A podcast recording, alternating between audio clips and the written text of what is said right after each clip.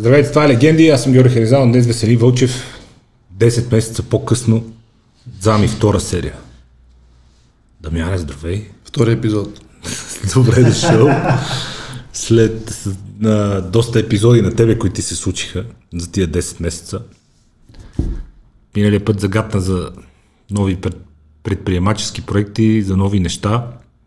Почви да разказваш какво се случи в твоя живот в последните 10 месеца, господин Илиев.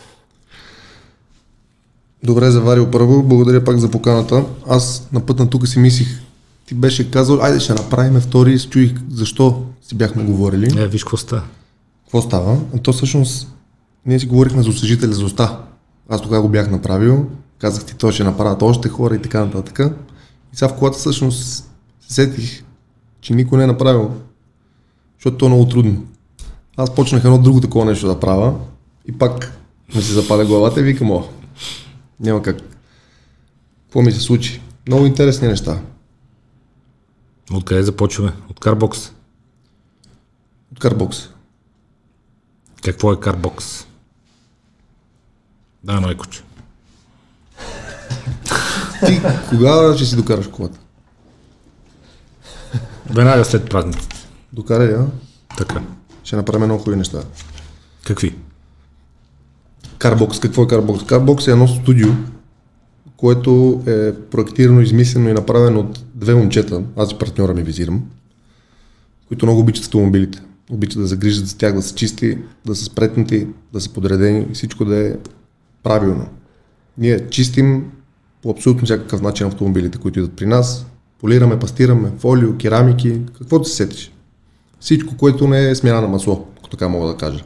Екстериорния и интериорния вид на колата го правиме 6+. Чакам да докараш колата. Веднага след празниците. Другата напролет, да я приготвим за сезона. Какво беше това? Покрива там. Палатката, къде вика им приятел. Палата. Къде изтръгнал с тази палатка? Тонката и вика палатка, умрех от смех. Къде става палатка? Има логика. Много добро, много добро. Схилих се три дена после. бе. Къде трябва да става палатка? бе? И? Много тази година дадох много голяма част от времето си, от съзнанието си, ги подарих на мен. Цяла година съм се обърнал към себе си, Обърна си внимание. Обърнал съм си внимание. Може да си го позволиш вече. Не само в, екстериорно, а, и интериорно. А, мъча се да съм, да присъствам буквално на 101% във всяко нещо, което правя. Това означава всичко, което правя в ежедневието си, каквото и да е то, аз да мисля само за него. Какво научи за себе си през тази година? Много. Че мога да съм много постоятелен, когато искам. Това е между постоянен и настоятелен Да, хибрид. да. Правилно. Хубава дума. Хубава дума. Хубава дума. Да се запише. Какво научи за хората? Че имат нужда някой да ги изслуша. И аз това научих тази година. Как? Но научих и още нещо по гадния начин. Ама научих и още нещо, че не са готови да споделят. И има хора, които не могат да споделят и това в един момент става голям проблем. Защото те чакат ти да разбереш какво има. Аз не съм надарен с свръхестествени сили. Имам много естествени, но нямам никакви свръхестествени. И научих, че хората им е трудно да споделят и когато не споделят, това може да доведе до много сериозни неразбирателства. Дълготраен такъв товар.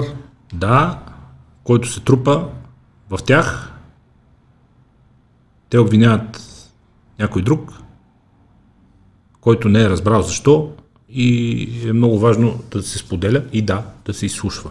Но трябва да има какво да изслушваш. Аз съм го мислил това много пъти, искам да питам, да видим твоето мнение. Защото те хора, за които, за които говорим в момента точно, тези, които са готови да изслушат някой, но не са готови да кажат нищо, Същите те въпросни хора, тя ги е страх от това. Тя ги е страх от страха, който всъщност не е голям, когато чуеш нещо, което не си искал да чуеш. И ако прескочиш то страшен страх, който всъщност не е толкова страшен, и това нещо премине по някакъв начин, те ще бъдат въодушевени от това чувство, защото ти след това израстваш адски много. Да, Ти ставаш много емоционално интелигентен. да. Всяка една случка, всяко едно нещо, което се случи, ако го преминеш, ти си стъпал нагоре. Хората ги е страх. Защо? Нямам никаква представа, това е безспорен факт. Това е защитна реакция, да не се споделя. И това е много голям проблем. Има проблем с възпитанието, средата, в която си израснал. Има проблем с конкретната личност. И има проблем с средата. В смисъл, че поради някакви неведоми причини, аз не знам защо така стана, хората, които споделят, изглеждат слаби, Заухави, заухави, да, такива някакви никакви. А това според мен не е така. Според мен силните хора споделят, които нямат комплекси и нямат притеснения да кажат нали, какво на им е наред, какво искат, какво търсят, какво им трябва. Все пак е, това, ти си човек, който търси истината, примерно. Знае, че тази истина може да боли. Тоест би трябвало да си отворен да рискуваш. Да, и не е задължително да боли, смисъл а, има някакви фини настройки. Има вероятност просто. Да, да, да.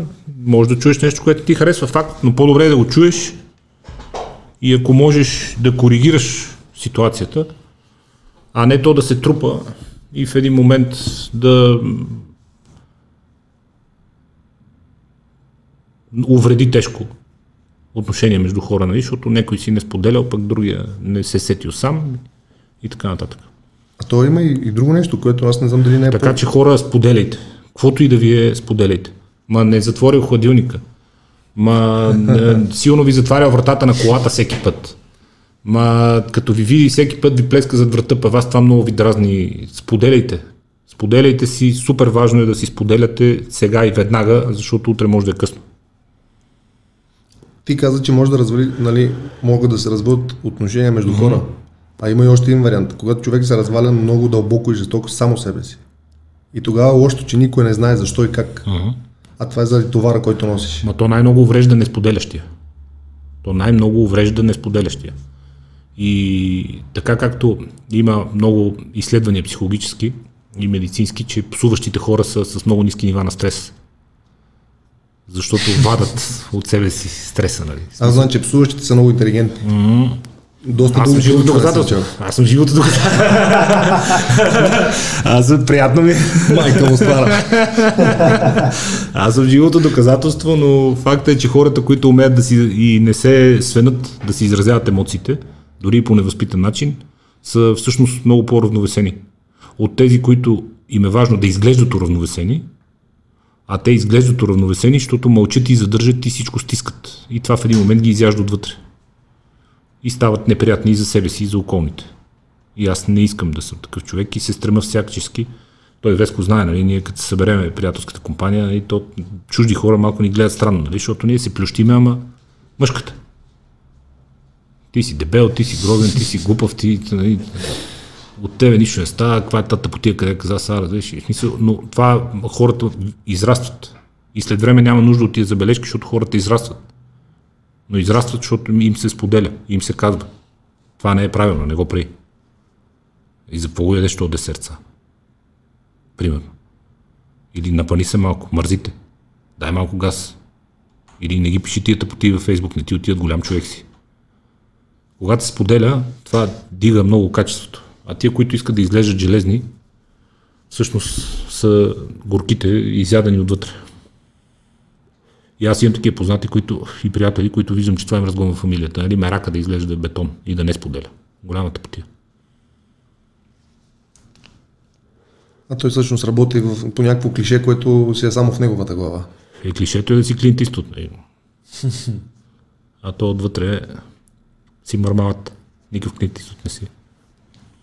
Едно от нещата при мен е карбокса, но доколкото виждам, сега той е по, много ми е по-интересно твоето първо нещо. Ти си обърнал много внимание. Разкажи. Гледам си. Много си личи, много ти отида така, шапка ти свалям. Ами, да разкажа, в годините, лека по лека, първо благодарение на Момчил Милев, нали, бодибилдинг, хранене, спортно, добавки, той е жива енциклопедия човека и късметлия съм да го познавам и да сме приятели. Той е един от много важните хора в моят живот.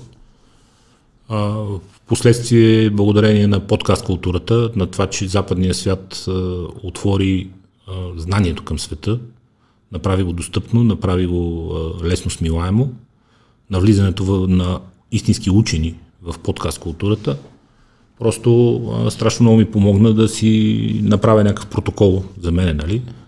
благодарение на който никога не съм се чувствал, е много хора казват, че никога не съм изглеждал по-добре, нали? защото то е външния вид е резултат от протокола. Външния вид е резултат от вътрешния? Да. Външния вид е резултат от протокола, в който при мен е специално на първо място изведено здравето и активното дълголетие, longevity, както обичат на Запад да се изразяват. Longevity е точната дума, дълголетието, продължителността. И когато го изведеш това като приоритет и подчиниш всичко на него, всичко останало са странични ефекти. И са странични ефекти, които човек даже не е очаквал и които когато са били самоцел не са се получавали, но когато са резултат от извеждането на някакви приоритети, базирани изцяло на науката, си идват от само себе си. А как ти влияе това на, на, ментал, на менталната чакра? Ами супер добре, защото много енергичен, много концентриран, има си съответните плюсове медицински за нервна система и така нататък.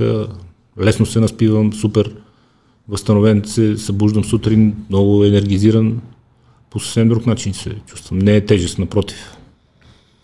Много си личи, че в момента обема на тялото ти и стойката изисква много натиск. Това означава, че ти тренираш всеки ден по или по два пъти. Това нещо не ти ли промени тайминга на програмата ежемесечна, ежеседмична по много различен начин? Защото ти поне по 2-3 часа на ден отделяш за това.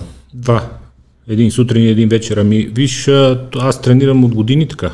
В смисъл не е спорт. Храненето, м- възстановяването, медицински протокол, нали, всеки видове добавки, лекарствени препарати и така нататък.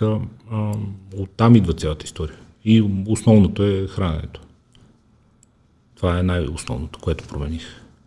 И то го промених не, не към а, бодибилдинг протокол, нали, това не е един от големите спорове сме а към а, лонживите, към дълго, дълголетието, към здравето в дългосрочен план. И това вече само по себе си оказва много силно влияние върху всичко останало. Защото в периоди на глад нервната система се възстановява, започва да се регенерира. Единствено, когато си гладен, произвеждаш нови нервни клетки. Единствено, когато си гладен, тялото изяжда старите клетки и се регенерира. Единствено, когато си гладен, тялото се отървава от всеки вид дефектни клетки, ненужни. То ги знае кои са и ги изяжда за енергия. Всичко, което не ти е жизненно важно. И това е, как пак ти казвам, как изглеждаме страничен ефект. Не, е, не е само цел. Не е било това фокуса. Защото фокуса как изглеждаш е се напукаш с препарати здраво и, и пак ще изглеждаш така. Но няма да се чувстваш така.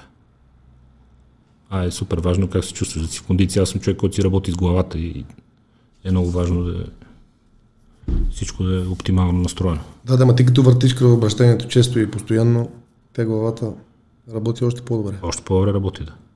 Точно това е. И стреса пада, и, и се изхъбява излишната енергия, и пак ти казвам, съня става друг, възстановяването става друго, въобще цялата настройка става друга. Като цяло знае, че всички спортисти, особено пък бодибилдери, са много по... имат много по-голяма възможност за концентрация, защото това те учи на концентрация. И на постоянство. И на тази медитация, за която аз говоря, защото това, за което ти казах, че се опитвам да присъствам във всяко едно нещо, което правя, е един аспект медитативен. Доста е трудно. Идеята не е като ти запалиш сега колата и тръгнеш към вас с някаква цел, примерно трябва да купиш нещо от магазина и ти кажеш, сега отивам към Фантастико, сега да не правя реклама. И на път на там ти да мислиш, миналия четвъртък, какво ще ми казва на мен тук под подкаста и да премисляш. Или за следващия четвъртък какво ще правиш. Целта е толкова да, да, да успеем да сме организирани вътрешно. Ясно е, че трябва някакви неща да записват че задача по задача, цак, цак, цак. Пътуваш на там, мисли само за това. Тръгваш от там, мисли само за това. Общо взето и аз така функционирам и затова ми стига времето. Защото и ти, нали, и много хора съм питам, как ти стига времето? Как? Ами сядаш, вършиш Сега- конкретното нещо Да. и то като го свършиш бързо, концентрирано съответното нещо, се оказва, че не ти отнема 2 часа, ти отнема 15 минути. Буквално. И печелиш час 45. И то като спечелиш през ден 2-3 пъти по час 45, имаш време и след обед да дремнеш, и да се видиш с приятели, и да тренираш и всичко. И Кучето да си разходиш. Хора с хора да се срещаш. Остава. Остава за всичко. Тоест, като се тегли чертата, какво трябва да, да кажем на хората? Да изведат като приоритет здравето, медицината и науката към себе си, към тялото си. В никакъв случай да не го подценяват. И че оттам всичко останало ще се подреди от само себе си, защото човек се научава да е мотивиран, дисциплиниран, подреден, бързо му се получават нещата в кондиция, много бързо взима решения, много бързо мисли, не се пъне, не е разсеян, фокусиране и, всичко се подрежда. Когато по този начин, за при мене поне, И аз да добавя, ако ми позволиш, това цялото нещо е само единствено за тях. Тези, всичките неща, които ти казват, те са страхотни, те ще ги направят не заради мен и тебе, защото някой го казва, защото за тях ще е много по-добре да го, да го направят. това и те ще го опитваме да- разберат веднага. Това се опитваме да направим. Да накараме хората да мислят по този начин. Всячески се мъчиме, нали, тук и с доктори, и с спортисти успешни, нали, по всякакъв начин да майндсета на хората, ако може да предадеме, да стане този. Защото аз не знам дали в подкаст с теб или с някой друг, но един от най-известните, той почина наскоро, за съжаление, Бог да го прости, Кен Робинсън, това е един от най-известните световни експерти и мозъци по отношение на образованието неговата основна критика към съвременното образование, към университетите и въобще е, че а, хората се превърнаха в глави на клечки и че не обръщат никакво внимание на тялото си, а понеже как ние сме академични хора, работим с главата си и тялото става някаква подпиралка за главата. И това ги усъкътява емоционално, в един момент нататък е интелектуално, функционално, като работоспособност, като качество на това, което вършат. В един момент започва много да им пречи и той даде един много хубав пример с едно момиче, съжалявам за уважаемите зрители и слушатели, не си спомням името. Тя е била много диво дете и в училище се нарочили за хиперактивна и се образователната система е почнала да е мачка. Че не е послушна в клас, че не може да стои на едно место, че не може да се съсредоточава, нали, хиперактивна и това е нещо лошо, представяш ли си. Днес тя е прима балерина на лондонския балет и е едно от най-големите имена на английската и на световната балетни сцени, защото тя просто е била хиперактивна и е имала нужда да прави нещо с тялото си.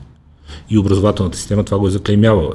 И в момента, в който тя казва, бе, майната, нали, аз си правя каквото искам и е започнала да танцува и се оказало, че тя е способна да прави чудеса с тялото си и тя продължава да прави чудеса с тялото си до днешен. Тя е човек, който може да прави чудеса с тялото си. И в това няма нищо лошо. Гениално. И, да, но системата в първи момент е тръгнала да е мачка. Хиперактивна, какво е това нещо, знаеш, намалено поведение, наказана си, стой мирно, сега не мърда и стига, подскача, което е проблем. И затова ти си прав, нали, че като настроиш всичко останало, главата почва да работи много по-добре. А хората това много го подценяват. И понеже карбокс, нали, за пореден път ще го кажа, да, аз искрено се удивлявам в неприятния смисъл на хора, които знаят всичко за колите си и почти нищо за телата си. Светне му някаква лампичка, а, това е тук, датчика, на това е такова. Е. Заболи го ръката и към ще ми мине, кой знае какво е. А така, кой знае, да. така, в смисъл. Много важно. Да. Аз знам, що е така, майка кари. Що? Пак се върнем на тема, на една тема за едни красиви създания, наречени жени, заради които много неща се случват почти всичко на тази земя и те са с очаквания, които са просто такива и мъжете това нещо го знаят и те гонят това и няма абсолютно никаква друга причина. Не бих обвинявал жените, първо, на всяка Аз не обвинявам цена, жените. Материалистки и второ, материализма... Чакай, чакай, чакай. Аз обвинявам мъжете, които А, които се доказват през това. през това. Жената е нещо, без което не можем и всичко се цели за нея, но тя не е виновна, тя, тя си е жена, тя си иска каквото си иска. Това е но супер. това, че мъжете тръгват с такава инициатива към тях, такъв инструмент, то заради това става. Това е супер досадно. Затова си смях, защото нали тази тема. Да, то означава, че няма нищо друго, нали? Ако тръгнеш през това да се доказваш. Много досадно звучи. Та и карбокса, детайлинга, доволен ли си? Как се развива? Много бачках. Цяло лято бях на колене, на лакти. Нямахме още кой да бачка с нас, с партнера. Седял съм по 10 часа, по 11. Вътре четки, прахосмокачки, пране, пот. Обаче като, знаеш, постоянен съм, като нещо ми хареса и като нещо го искам. Постоятелен. Постоятелен. А беше микс между кое? Постоянен и настоятелен. И настоятелен. Да. Постоятелен съм. Постоянно настояваш за някакви неща. Да. И може би това е един от моментите в, от тази година, защото аз там съм седял на крака 2-3 месеца постоянно, всеки ден. И човек, ние сме говорили за тази тема. Човек, когато прави нещо, което му харесва, той може да медитира много добре в това, което прави. Реално аз най-добре, говорих сме, пак казвам на това, за тази тема, че когато тичах, когато тичам, много добре влизам в медитация. А сега се случи така, че когато чиста коли, е същото. И, и много добре ми се получи, защото развивам нещо, което е мое, пък в същото време аз с едно развитие развивам две. Чиста колата на някой, за да развия бизнеса си, в същото време мисля за нещата, които за мен да. подреждам себе си. Не ти ли липсва, не, нямаш ли усещане за липса, че изпускаш нещо, когато прекараш 10-11 часа тук, 200 метра над нас, в твоето студио? Имах и изпуснах много неща. И други неща тръгнаха надолу и, и така отворихме дубки. Но мина. Вече имаме, имаме работници, бачкаме. Намести го. Да, намести го. Но баланс е много, много, много пипкаво нещо. Това е... Рискувах. Не знам дали си съгласиш, ама това е невъзможният баланс между достатъчно пари и свободно време. Това е смърт. Никога, почти никога не се пресичат. Ужас е. Последните години имам късмета, нали, лично аз да в някакъв относителен баланс такъв да, да живея, но е много трудно и понеже знам колко е трудно, искрено го оценявам, нали, в смисъл, оценявам си късмета и щастието и това, което Господ е дал, нали, че общо взето се намирам в такова състояние, е много трудно. Нали, достатъчно пари и свободно време. Ужас. Добре, ма кой казва пак за тебе какво е достатъчно пари? И какво е достатъчно свободно време? Ми, Ти то... откъде знаеш кое за тебе е правилно сега и след 5 години дали ще е правилно? М- виж, винаги може да е по-добре. Правилно е тогава, когато се чувстваш добре, когато нищо не ти липсва. Ако нищо не ти липсва и няма нещо, което да те тормози на битово ниво, на ниво придобивки и така нататък, ма да те тормози истински, нали? да го искаш и да, да го няма и да не можеш и да, това да те дразни, тогава не се намираш такъв баланс. Ако, си, ако нищо не те дразни, нещо, което на всяка цена искаш и ти липсва и не можеш и не ти стига, тогава явно не е достатъчно. Но аз се намирам в период на достатъчност. Така да го кажем. Ти в какъв период се намираш? От гледна точка на материална задоволеност и амбиции. По десетобалната или в проценти? Не, как го усещаш? Дай да си говориме с думи, не с числа. Благодарен съм за всичко. Но искам още. И аз съм така. Всеки е така. Кой не е така? Брои ли си за отговор? Да.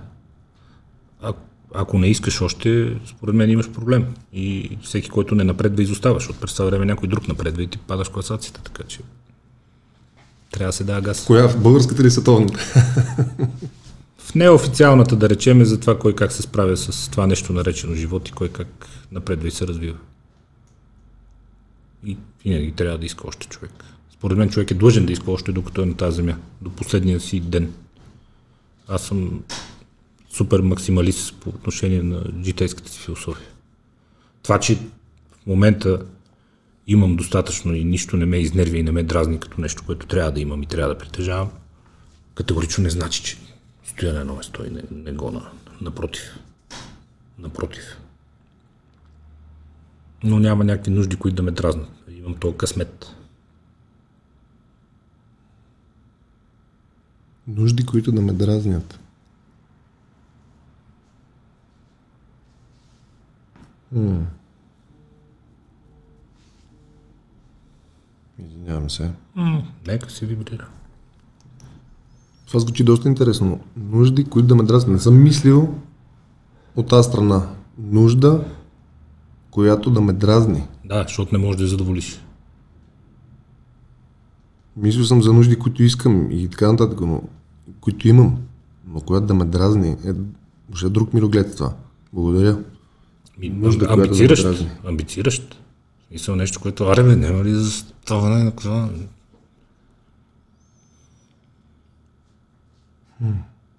Добре. А сетих се веднага за нещо, затова така Какво? реагирам. Какво? Много е лично, но А, лично. позволи ми да не го казвам, но Ако е лично, не държа. в момента, в който каза нужди, които да ме дразнат, свет на лампата. Дали? А не съм го мислил. Има такива неща, от които имаш нужда и си изнервяш, че не стават. И кога, айде, няма ли, нали, без значение, ако е лично, няма ли на мен да ми се случи, ако е материално, няма ли и аз най-накрая, нали, да купа, кола, апартамент, без значение. Или продам. Всички приятели вече си купиха. Аз... а, В този смисъл. Това не, така няма да го мисля никога. Всички. Не се поставям така. Сърби ме. Придобивката. Ако хората се чуят. Ще ги да разберат след малко. а...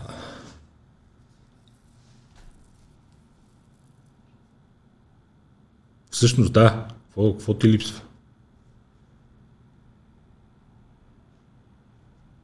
Мисля, че нищо не ми липсва. Всичко имам. Всичко имам. Наистина. Супер. Благодаря на Вселената за пореден път. Всеки ден благодаря. По два пъти поне. Всичко имам. А и аз съм много благодарен, защото да, нямам, Много съм благодарен. нямам от какво да се оплача. Много. На кого? На себе си. Казваш ли си от време време? Ева, бе. Браво, бе. Честно. Да. Ама не такова, не толкова така леко ево. Аз Браво, бе. викам, Браво, бе. креща. ай, Е, това е супер, какво? Ами, аз пък никога не съм разбирал хора, защото всеки казва, бе, циганката, къде умря, това, онова, ти човек не трябва сам, еди, какво си, ма чакай малко, бе, приятелко. Аз ако не съм доволен от себе си, ако не се хваля със себе си, ако не се обичам, ако не, не се цена, а, кой? Аз трябва да съм първи. После, ако има някой след мен, е бонус. Как ще го внушиш на хората въобще, че си успял човек, който заслужава да бъде харесван, ако ти не се възприемаш като такъв и ако ти не се харесваш. Не, смисъл, не... Ама това още до ден днешен спомням наскоро, пак с някой бях говорил, Ходиш че както така... Като да, да, е. какво ще ходим, като при пишкано мушкато по цел ден и всеки така, е, браво и ти ще викаш мани, мани, много хубаво, не е на хубаво, да. Стига. Стига, ей. Нищо не съм направил. Да, ме то не. Аз това с Веско тук редовно се шегуваме. Нали, с тебе, че, нали, с българските богати хора, защото тук от комунизма има наследен един от уравни, годините на уравниловка и после има едно известно неудобство от богатството. И седа някой, който очевадно е супер богат и успешен човек. Те му казват, вие богат ли сте, господин Петров, пример? И той. Е, е, съм богат на приятели. Сега колко да съм богат? Богат съм на спомени. Абе, То капе. Ей, аз се ми стегни малко. То капе ти. Да, ами не, то какво значи богат? Значи човек като тебе, който има 100 милиона, примерно, и 15 завода. Това значи богат, ако не знаеш случайно, да ти обясна.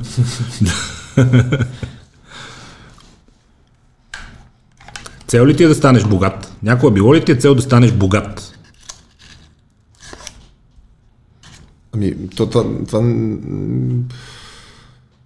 Да, да, определено имам, имам цел да стана богат. Но аз, как да кажа, целта ми е да стана богат, но, но вече съм богат. Ама богат е ендгейма или богат е богат, за да можеш след това да... Точки, точки, точки. Не е ендгейма с- на всяка цена. Не е ендгейма, никакъв случай. Това е за да съм богат, богат, богат. Точки, точки, точки. Във всеки един аспект. И с други неща. И за други неща. които материални успех да ти помогне да можеш да осъществиш. Или обратното. Също вярно, защото някои неща, които човек прави, го правят по-успешен после в материалния аспект. Двете са. Точно така, и двете са фанати за ръка. Не знам, пак, пак се връщаме на думата баланс. Пак, има много, има, не знам, това е много дълбока тема, много готина тема. Наистина, човек сам за себе си трябва да разбере първо за него какво и наистина няма да разбере за една седмица. Ти не можеш да седнеш и да мислиш 50-100 часа, да знаеш, аз знам какво е да си богат. Не, не знаеш, пич. Да си богат има много значения и, и тези значения идват с годините, колкото повече напред бутаме, толкова повече разбираш какво означава да си богат. Абсолютно. И аз сега се чувствам много богат, а знам, че мога да съм много, много, много по-богат. И нямам търпение да стана толкова богат, колкото искам да съм. Мерси подобно. Мерси подобно, да. Имаше един много смешен твит, това е велик твит, между другото, английски, че ако искаш да излезеш с най човек на масата, мълчиш и започи да говорят другите, веднъж на 10 минути казваш, вижте, най-важен е баланса. Много правилно, между другото. Коли, жени, пари, каквото, хобита, успехи, това, нали, мълчиш, нали, веднъж на 10 минути кажеш, вижте сега, най-важен е баланс. Е, тези, И то е бати. то как не казва, значи... И то голям мозък, голям мозък. Мълчаливите хора са опасни. И за себе си. И за себе си, да. Но аз съм имал такива случаи, където някой, точно както разказваш, ти говорим, говорим, говорим, някой мълчи и каже нещо много умно наистина и ти после чуеш, бе, това сега мълчи, защото не се подиграва или мълчи, защото е по-смутен от нас. Гледа ни цирка. Да, и ти сега не знаеш. На готини да се правиш да мълчиш и ти ли какво да, какво да правиш, не знаеш какъв е човек. С ми преди години, 22, колко сме запознали, тя е една много готина приятелка Вики, която основното и занимание е да мълчи. Това е най-последното. Тръгваме, тръгваме по- по срещи, нали, това, това, и по време време дойде Вики с нас, после с мъжи станахме супер близки и въобще но идва Вики с нас и мълчи. И ти са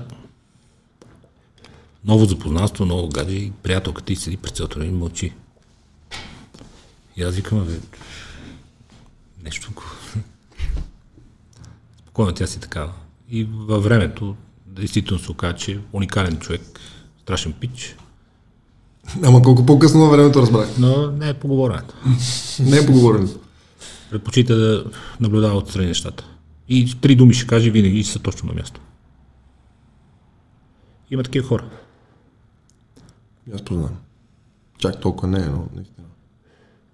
Е, чак, чак толкова. И хиперболизирам леко, но знаеш какво имам предвид. Ти обичаш да говориш. Много ли говориш преди деня? Преди, много, преди години мислех, че е много важно да говоря много. Защото много обичам да говоря. И реално сега усещам пак този баланс на това да, да не говориш винаги. Не е нужно. Но пък отключих едно такова говорене със себе си. Което е доста така, ако мога да кажа положително. Буквално си говоря със себе си. Буквално. Вода си диалози. Какво разбираш за себе си? че съм много по-умен, отколкото си мисля, просто трябва да го отключа. Майка му стара. Де е на тази скромност, де? Днес съм на минимум самочувствие. Де е на тази скромност, де? Неудобно ми да чак. Как се отключва тази умност, като човек открива нови неща за себе си, като се предизвиква непрекъснато? Аз измислих собствено правило. Гледам един път на ден да правя нещо, което никога не съм правил. Поне да се опитвам. Дори някаква най-скандалната глупост, която можеш да се сетиш, ако не можеш да се сетиш за нещо интелигентно, дори някаква тъпотия, да е просто да не си я правил никога, да я направиш. Аз се опитвам всеки ден да науча нещо ново. Затова ходя непрекъснато с слушалки в ушите и нещо слушам. И, защото аз си поставя пък за цел всеки ден да науча нещо ново. Аз също. То така, така го казах, аз че всеки ще изглежда, че всеки ден правя по една тъпотия. Но гледам да не, нищо ново не. Далеч съм от там. Мисля, всички знаем, че се занимава с това неща, така че не, не е нужно да е тъпотия и не е, презумцията не е за тъпотия. Презумцията е за нови изживявания и да се научиш на нещо ново. То също си ти учиш нещо ново. Как се прави? Нещо ме притеснява човек, искам да занимавам с всичко. Това нормално ли е? Да. Защото не си открил твоето нещо или защото изпитваш искрено желание да се занимаваш с милион неща? Не, на- напротив, аз съм открил моето нещо. И то моето нещо е искреното ми желание да се занимавам с това неща. Мултитаскинга. Да. Това е твоето нещо. Всичко, с което се занимавам, да чукна на дърво. После ще ми кажеш ти, майче, що се чука на дърво? Ние бяхме говорили с теб, или? Да. Забравих. Аз, аз не съм суеверен и не... не но Ясно, но затова съм. Ам, всичко, което занимавам, влагам много емоции любов в него, нещата стават. Обаче постоянно изкачат някакви неща, които са ми супер интересни. Почвам да чета, уча се, срещам с хора, звъня им, да ги разпитвам, да, да действаме и ми става много интересно. И, и тази година веднъж два пъти малко имах такива едни, как се казва, бърнаути. Не буквалните, където ти е зле или нещо такова, но просто имах дни, в които цял ден затварях, не ми се говориш с никой. Нямах нужда да говоря въобще. Само мислих. И разбрах, че малко така намалих скоростта. Няма смисъл от бързане. Как възприемаш това китайско клише бързо и бавно? Много добре, защото дядо ми ми го повтаря цял живот. Постоянно. Аз като бях малко се смеех. Е, как така бързи бавно, бе, дядо? Ти от ли си? Как хем да бързам, хем бавно. И, и до ден днешен, сега съм на 30 години в момента. Още може да се мисли на това как, разби, как да, да бързаш бавно. И всеки може да го разбере по собствен си начин, но най-общо казано да правиш нещата качествено. С една дума. Качеството, каквото и, да, каквото и време да изисква, за да е качество, трябва да му го дадеш. Според мен е това, плюс да се бърза по правилата. Да не нарушаваш правилата от бързане. Етични, морални отношения към хора, към закони, към правила, писани, неписани. Да бързаш няма нищо лошо, да даваш газ няма нищо лошо, да си амбициозен няма нищо лошо, но не трябва да нарушаваш правилата. И когато не нарушаваш правилата, това малко ти забавя темпото, защото се съобразяваш непрекъснато с някакви неща. Да си коректен, да си готин, да си добър, да си честен, да не прецакаш някой, да не прецакаш нещо. Това малко забавя темпото на бързане, но пък го прави устойчиво. И сме живи, и сме здрави, и сме тук, нали? Защото много хора, които бързаха през правилата, ги няма. Прогрес. Качествен. Траен. Траен. Да не пречи на околните. А ние миналия път, само някакви флашбеци ми идват от миналия път. Мисля, че това говорихме, че реално, каквото и да кажем, просто накрая трябва да добавиш и да не пречиш на хората. Или на никой. Не е това пречене, за което нали, винаги ще пречиш на някой. Не е неговото пречене, не е неговата призма за пречене. Твоята призма. Да не му нарушаваш правата. По някакъв начин. Абсолютно. Затова съм, Иначе за преченето, затова съм абсолютно съгласен. Иначе то е ясно, че твой успех пречи на, на някой Не друг. това, не Твоя продукт пречи на някой, на някой друг да продава повече. Твоя автоцентър пречи на това някой друг автоцентър да има повече работа. Но това е конкуренция, а не е пречене в този смисъл. Да подливаш вода, да правиш номера, да да. правиш нелоялни, неетични тъпоти, нали, само и само, на всяка цена. Ламти човек. Така че правилата, може би, са това, което забавя бързането и го прави по-подредено. Но и пък по-качествено, по-устойчиво. Ламтят всички, много ламтят. Много ламтят, не знам. Защо? Жената на баща ми ми разказа една история. Аз, тя приказка от книга мисля, че не мога да я преразкажа перфектно, но с две думи там на един принц някога му се разболява от нещо, терката на някой и няма кой да излекува. Ти може би знаеш по-добре от мен за, за очността и за окото. Не, слушам. И доктори, и лечители, никой не, може, не могъл да му оправи дъщеря му. Ще, нали, не съм сигурен, пак казвам, нали, това е историята по този начин. Но... И един се намерил казал, аз ще, ще оправя дъщерята. Там царя казал, е на този кантар, после какво ти я сложиш, в злато ще го бърна, ако може да правиш. Човек е оправил. Идва време за кантар и човек става едно е такова малко като керамично нещо. И царя, каквото я сложи на този кантар, той не мърда. Злато коли, камъни, отгоре наредил тонове. Направо цялата земя. Отдолу камъчето. Царя пита човек, какво е това, бе, човек? Това е магия, какво е това? И той казва, това е кост от око. Костта от око е на където е погледнал, който няма, няма край. Човешката очност. Каквото и да ми дадеш, каквото и да получа, Сега е недостатъчно. все е достатъчно. Искам този континент, получавам го, искам земята, получавам я. Слънчевата галактика. Моя. Думата достатъчно не е ли дума, която спира прогреса и която прави от хората, нали знаеш, та друга сентенция, че доволният човек е доволна свиня. Нали?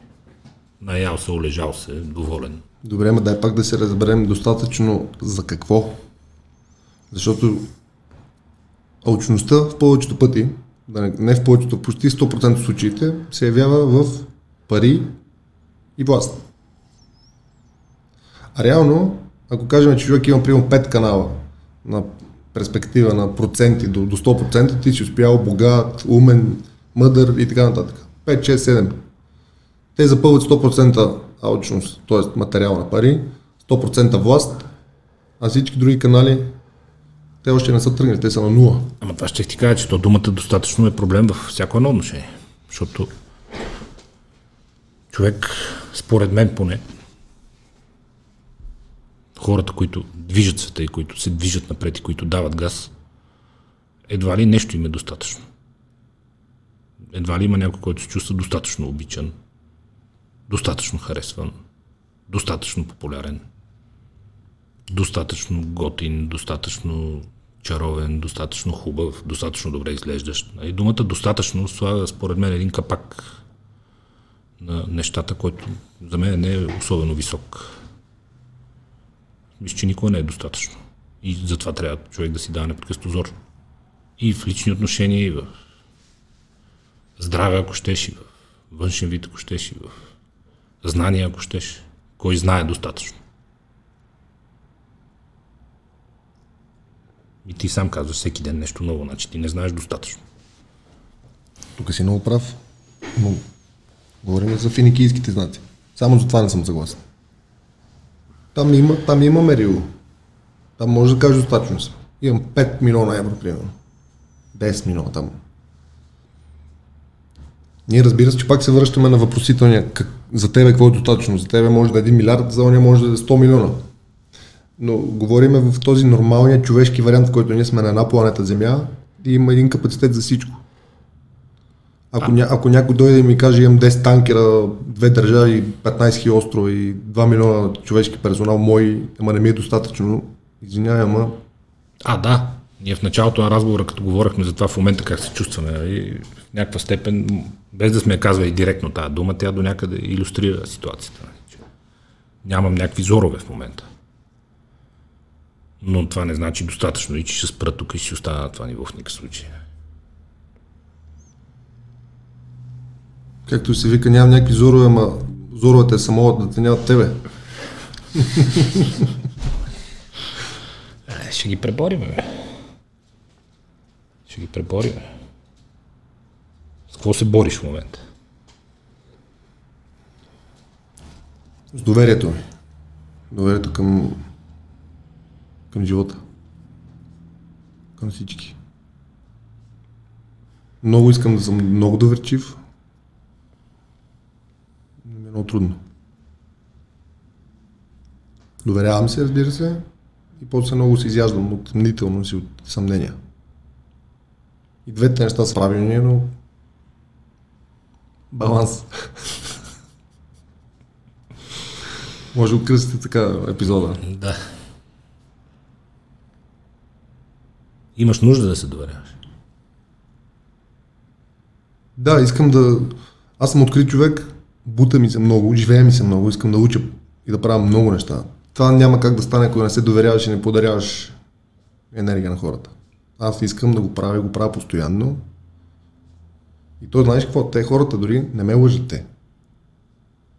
Те, те не правят нищо, защото ги е страх.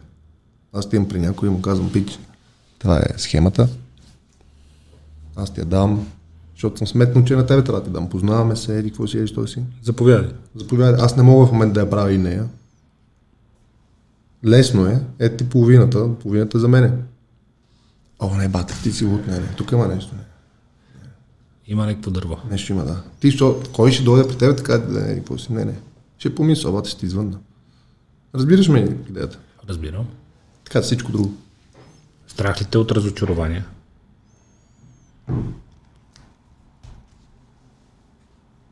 Да съм разочаровал кой? Някой теб да те разочарова. Който си удостоил с своето доверие. Има ли го страха или тръгваш с добро, просто пък каквото станеш? От... Аз напоследък все по-често, все по-често тръгвам с наистина изцяло с 100% с добро. С каквото стане. Има хора, са ме разочаровали жестоко. Не им гона гарес, както се казва. Живи и здрави да са, са здраве да си ползват добрените, където са им направил, нали? Но... Добре, да тебе ти ли писна вече, защото аз тръгвам с всички така и само ме разочароват постоянно. Дори вече подчитам нещо, където е страшно разочарование и просто излизам. Тая година човек ме разочароваха 150 човека. Вече изтръпнах. В смисъл, ети всичко, ети енергия, време, любов, ето, ето, ето, ето, ето. А, и аз вече дори си казвам, ако не ме разочарова, дори леко да се изложи, е бати бонуса. Много са, много са прибрани страхливи, неуверени, необразовани. Много голяма част от хората. Това да не прочетеш една книга, да не, да не послушаш един подкаст, защото е по-лесно от четенето, дори.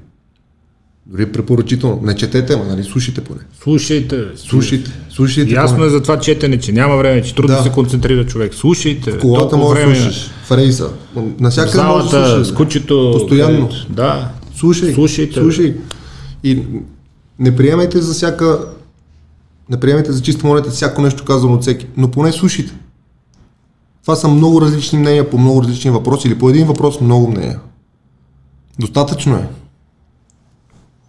Другото, което е, минали път, пак се сещам го казах, излизайте с нови различни хора, правете различни неща. Мисля, че съм прав. Защото излизам аз само аз ти следващите 25 години, ще сме лати лумпените. Че забиеме леко. Е леко. леко, че забиеме, да знаеш. Е леко за... Че забиеме леко. Що е страх хората от нови хора в живота си? Е, това не мога. Оня ден си говорих с един приятел, че кой израсне в квартала, нали, един квартал, кажем, че има 10 души компания в този квартал, или малък град. Пет от тях винаги остават там. Forever. Защо става така? Според мен е някакво генетично заложено ограничение в отвореността към света, към знанията, към, към новото. И от един момент нататъка това всичко започва да се маскира, пак ти казвам, за някаква железност. Много съм си добре. Всичко си ми е наред. Железното лице, нали? И в един момент на тия хора винаги, винаги, винаги, живота им приключва много тъжно и много грозно.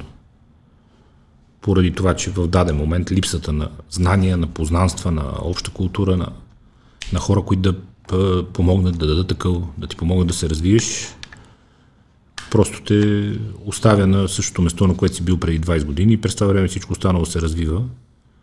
И в един момент се събуждаш на 50, усещаш, че животът ти е минал и не си постигнал нищо. И това е изключително тъпа и потискаща мисъл, но има хора, на които тя не им пречи, които не са с високи изисквания към себе си и които маскират всичко това зад някаква железна маска и не желаят. Прочети бе, а, много си добре. Научи бе, а, не, не, много съм си добре. Гледай го този филм, а, не би се гледа. Ма дай да опитаме, не, не, това не е моето. Нищо не може да се направи. И между другото, голямото ми разочарование, разочарование тази година е с такъв човек. А голямото ми, голямото ми щастие, големия ми успех е с друг човек, който всячески попива, иска, учи, знае, пита, върви напред, не го мързи, супер отворен към света, нали? Той страшно много се разви пред очите ми тук за последните една-две години. И съм истински щастлив, нали, че съм бил част от този процес. Ти как си му помогнал, как си част от този процес? Само с присъствието си или с това, че си говорил и си дал нещо от себе си? С говорене, създаване, ако щеш и с чисто материален съпорт, но съм видял в този човек, този пич, много енергия и съм видял най-вече, че не го мързи. И че не се сърди на забележки и че е много отворен към, към знания и към нови идеи. И съм супер щастлив, че без да имам материална изгода от това, всичко, което сме решили да правим заедно, в смисъл аз като идея, той като изпълнение, се получава и работи. И без да съм изкарал една стотинка от тази работа, напротив, давал съм, но се чувствам супер добре. Това е богатство. Безспорно. Безспорно. Е, супер, супер готино е. Тук, тук вече, примерно, за този тип богатство никога не трябва да има таван. Да. Това е супер готино чувство. Между другото, включително и Веско, и нали, това, което с него правиме тук. Веско супер много израсна за, за години нещо. Супер много израсна. То само по изражението му, като гледам си, виждам така, че си помадрял и така. не, супер много израсна. И той това, което правим и тук, това, което правим и тук, страшно много го разви в долу, по-долу, приятели, имам предвид телевизията. Ние сме на четвъртия етаж телевизия Европа. Бъдеща съвсем скоро Евронюс. Нали, това, това, което правим тук, много го разви и долу. И той, първо част тук без него няма да се справя. И второ, че той самия научи и овладя страшно много неща, защото подкастите, социалните мрежи и всички видове технологии и така нататък са един нов отделен свят, нали? И той има знания, които в момента никой друг тук няма. И заради това, което тук правиме, скоро имахме среща в централата на Евронюс с всички изпълнителни директори на Евронюс из цяла Европа.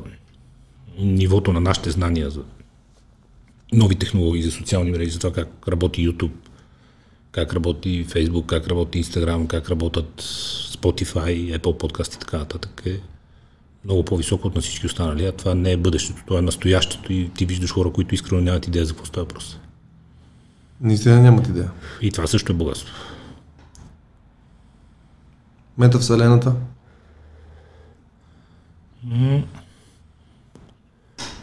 Интересен проект.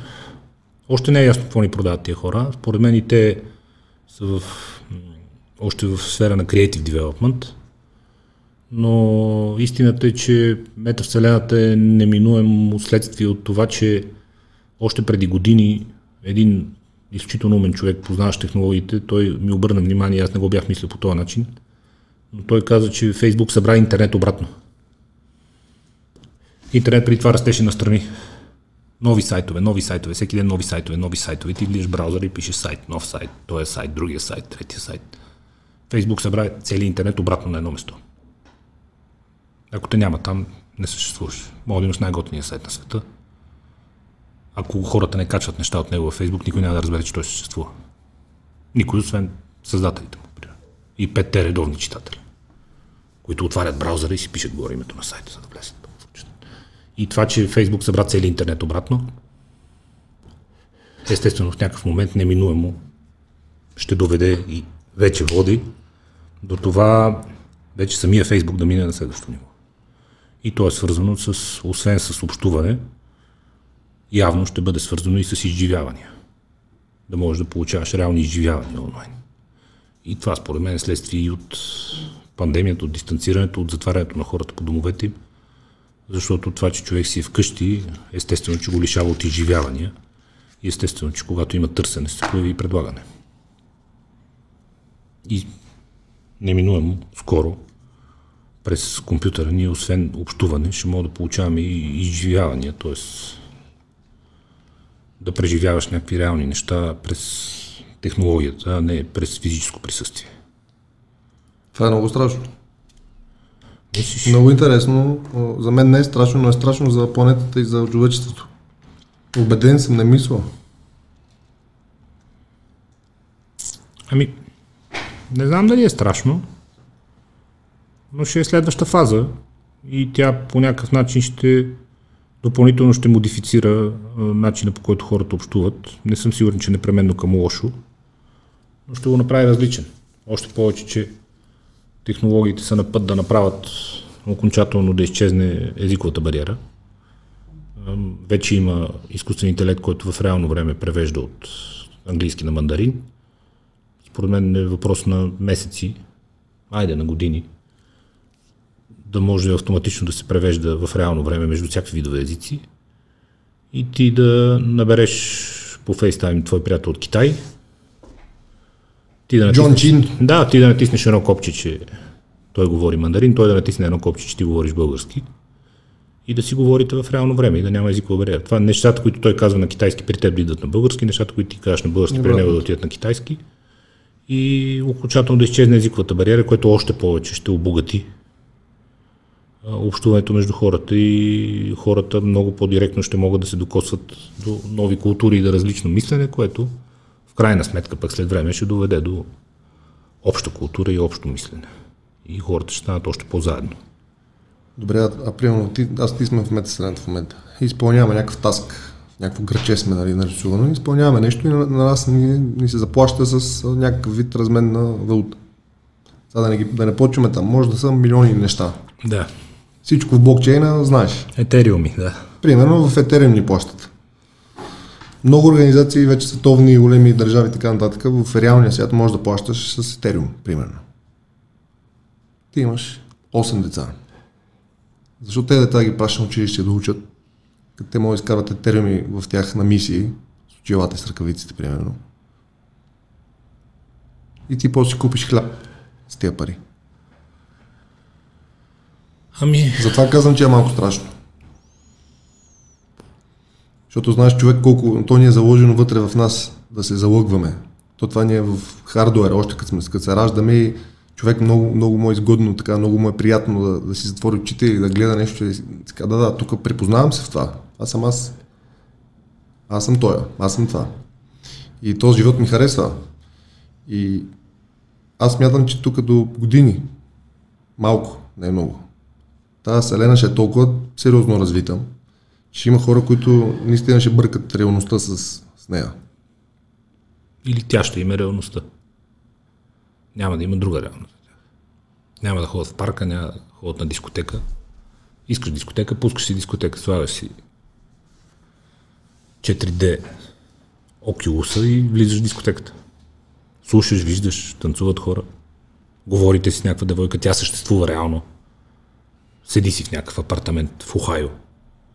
Но е реално съществуваш човек. Говорите се, си, бърборите си. си. Точно. Да. Летите, правите каквото си искате. И това не знам колко е лошо. За нас не е. Да, на мен ми е сета. Ние нямаме проблеми на живо да си. Но който го е страх да пипа на е. живо, да ходи там, да туре очилата. Ще е по-спокойно по улиците, ще мога да си карам колите, в парковете ще е спокойно. Ще намалее пътникопотока. Ще върне пътникопоток. Ох, и много, много, много интересни неща се случват следващите 50-100 години. Дори 100 няма да са.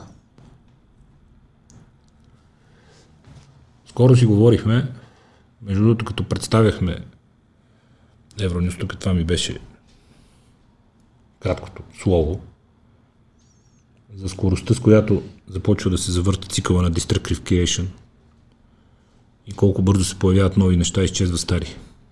Защото ние като биологичен вид в първичната си форма съществуваме от стотина милиона години, преди 8 милиона казват сме слезли от дърветата и сме почели да ходим по земята. През тези 100 милиона години сме комуникирали с жестове и просто звуци. От няколко хиляди години комуникираме с езици. От 2-3 хиляди години комуникираме с писменост. Първо върху камъни, после върху пергамент. От 500 години има, Мога ли я пожена? разбира се, Благодаря ти. от 500 години, аз благодаря за 6 до момента. А, от 500 години има печетарската преса, от малко над 100 години го има радиото, от 80 години има телевизията, 70, От 30 години го има интернет. Преди 20 години интернет бяха чат стаи, ICQ-та, форуми, чатата, чата в Дира и така нататък, и Яхо. 20 години по-късно никой не си спомня, че Яхо е съществувал въобще. И интернет са социалните мрежи, ICQ беше уникално, само и, да, инстантните месенджери, всичко вече ти е в телефона, всичко е веднага в тебе, на секундата, в ръката ти, в реално време. И това се е случило за последните 3-4-5 години. Така че какво ще е след 100, направо не ми се мисли. Според мен е невъзможно да се направи някакъв реален Да, аз малко много голяма цифра казах. цикъла, с който се завъртат нещата вече, просто скоростта, с която се върти колелото е брутална. Ти би ли си платил за още, ако кажем, че живее 100 години, би ли си платил, ако можеш по някакъв начин, за още 100 години? Моментално. А безсмъртен би ли бил? Също да, твърдо. Но само ти, без близките си. Това да е условието. Колкото и цинично да звучи, пак да. И мисля, че никой не би дал друг отговор честен на този въпрос. С цялото съзнание на това, какво означава, нали, в един момент да останеш сам-сам.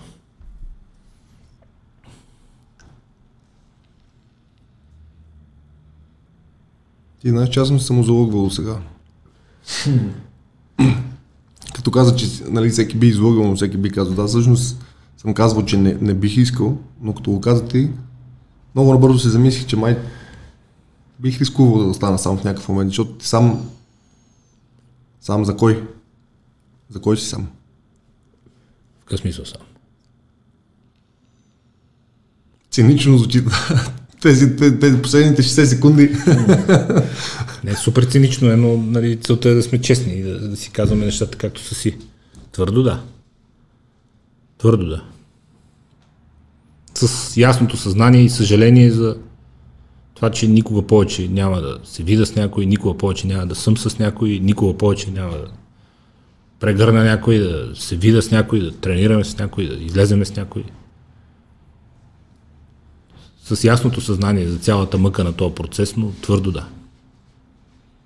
И до сега не, не съм имал възможност никъде да го кажа, но съм си го мислил. Аз изпитвам носталгия за бъдещето.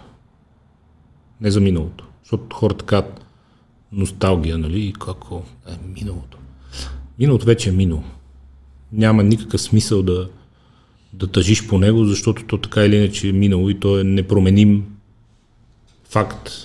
Вече случил се и не случайно времето в граматиката е минало свършено но съм, изпитвам жестока носталгия към бъдещето. Че няма да видя някакви неща, че няма да доживея някакви неща, че няма да мога да стана свидетел на някакви неща, да пробвам някакви неща, да направя някакви неща. Да си летиме всеки ден около космоса, след обеда да отскочиме до Луната, да видим какво става. Други ден да мръднем до Марс малко. Се разходим и с млечния път. Такива неща. И аз изпитвам жестока носталгия по бъдещето, което няма да ми се случи. Това е нещо, което Да пиеме, ми липсва. да пиеме кафе при вангата от седма галактика. Примерно, що не?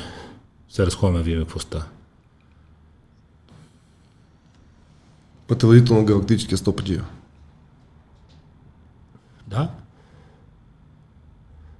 Това да живееш в свят с а, толкова развита медицина, че да няма То Тра- всичко е инстант.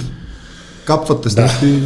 да няма трагедии с умиращи хора около тебе, да не губиш близки хора заради болести, които медицината все още не е разбрала как да бори, да не губиш хора заради това, че са били небрежни към здравето си и така нататък. Нали? След години просто тура се на всеки по един девайс, девайса му казва, слушай, какво пий са витамин С веднага.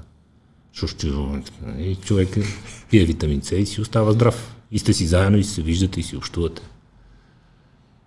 Не умира от рак, не умира от късно хванат инсулт, от късно дошла линейка. Такива неща. И това предстои. И ме е яд, че няма да живея в такива времена. Я, че все още сме на фаза, на която Знаем много неща, но не знаем достатъчно. Знаем много неща, но не знам как. Да. И, и не знаем достатъчно. И не знам достатъчно. Слеземе до Марианската падина да видим какво става.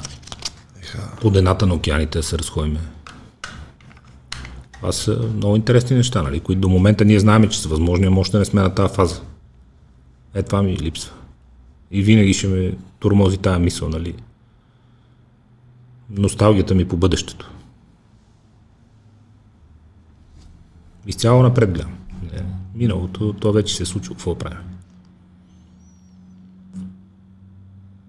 Миналото. Горд съм споне, че успях да изчиста този проблем, наречен минало. Преди много мислих, като бях по, малко по-малък. Съжалявах за някакви неща. Как, Премислих. какво е можело да бъде? Да, постоянно се връщах. Постоянно. Ма ти казвам, всеки ден се връщах. Едно 20% от азът ми е бил в минало свършено. Постоянно. Сега в момента, в който нещо се случи,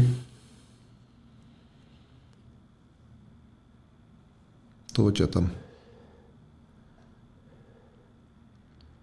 Това за бизнес ли се отнася или за лични отношения? Всичко. Кое се преживява по-лесно? И от две... Еднакви са. В смисъл, ако говорим за грешки или за проблем, или за нещастие, повечето пъти причината сме самите ние. Тогава се преживява най-тежко. И трябва да му, да му обърнеш внимание. И в другия вариант, когато не си виновен ти, пак се преживя тежко, но не колкото ако ти си виновен. Еднакви са нещата, защото човек трябва да се учи от грешките си. Ти дали се учиш от грешка на любовта си или от грешка на, на НАП или на нещо си, трябва да се научи от тази грешка.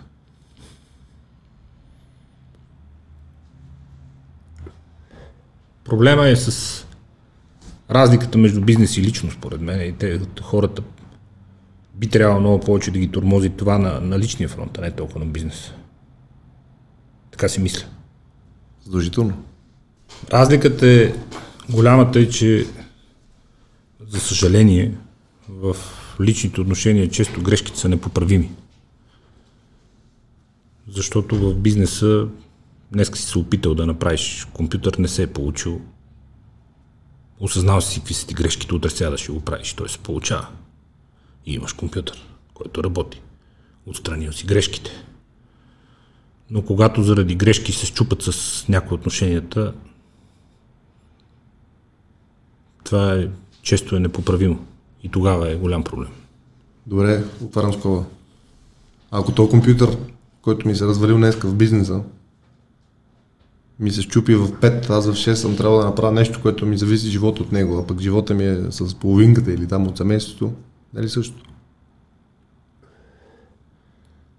Не, не, Това- не омалъжавам между отношенията между хората. Едва ли човека до теб ще те обвини, че нещо не ви се е случило, защото в 5 часа ти се щупи компютъра. Не?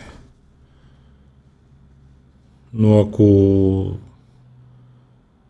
не си се държал добре, ако си изпуснал някакви неща, ако не си усетил някакви неща, ако Да, си бил катил, point е това, това, да. това е, тогава Правилно. вече ти си виновен наистина. Нали? Защото сега щупи се компютъра в 5 часа. Сега... аз съм малко работохолик и за мен бизнес е много важен. Мерси подобно.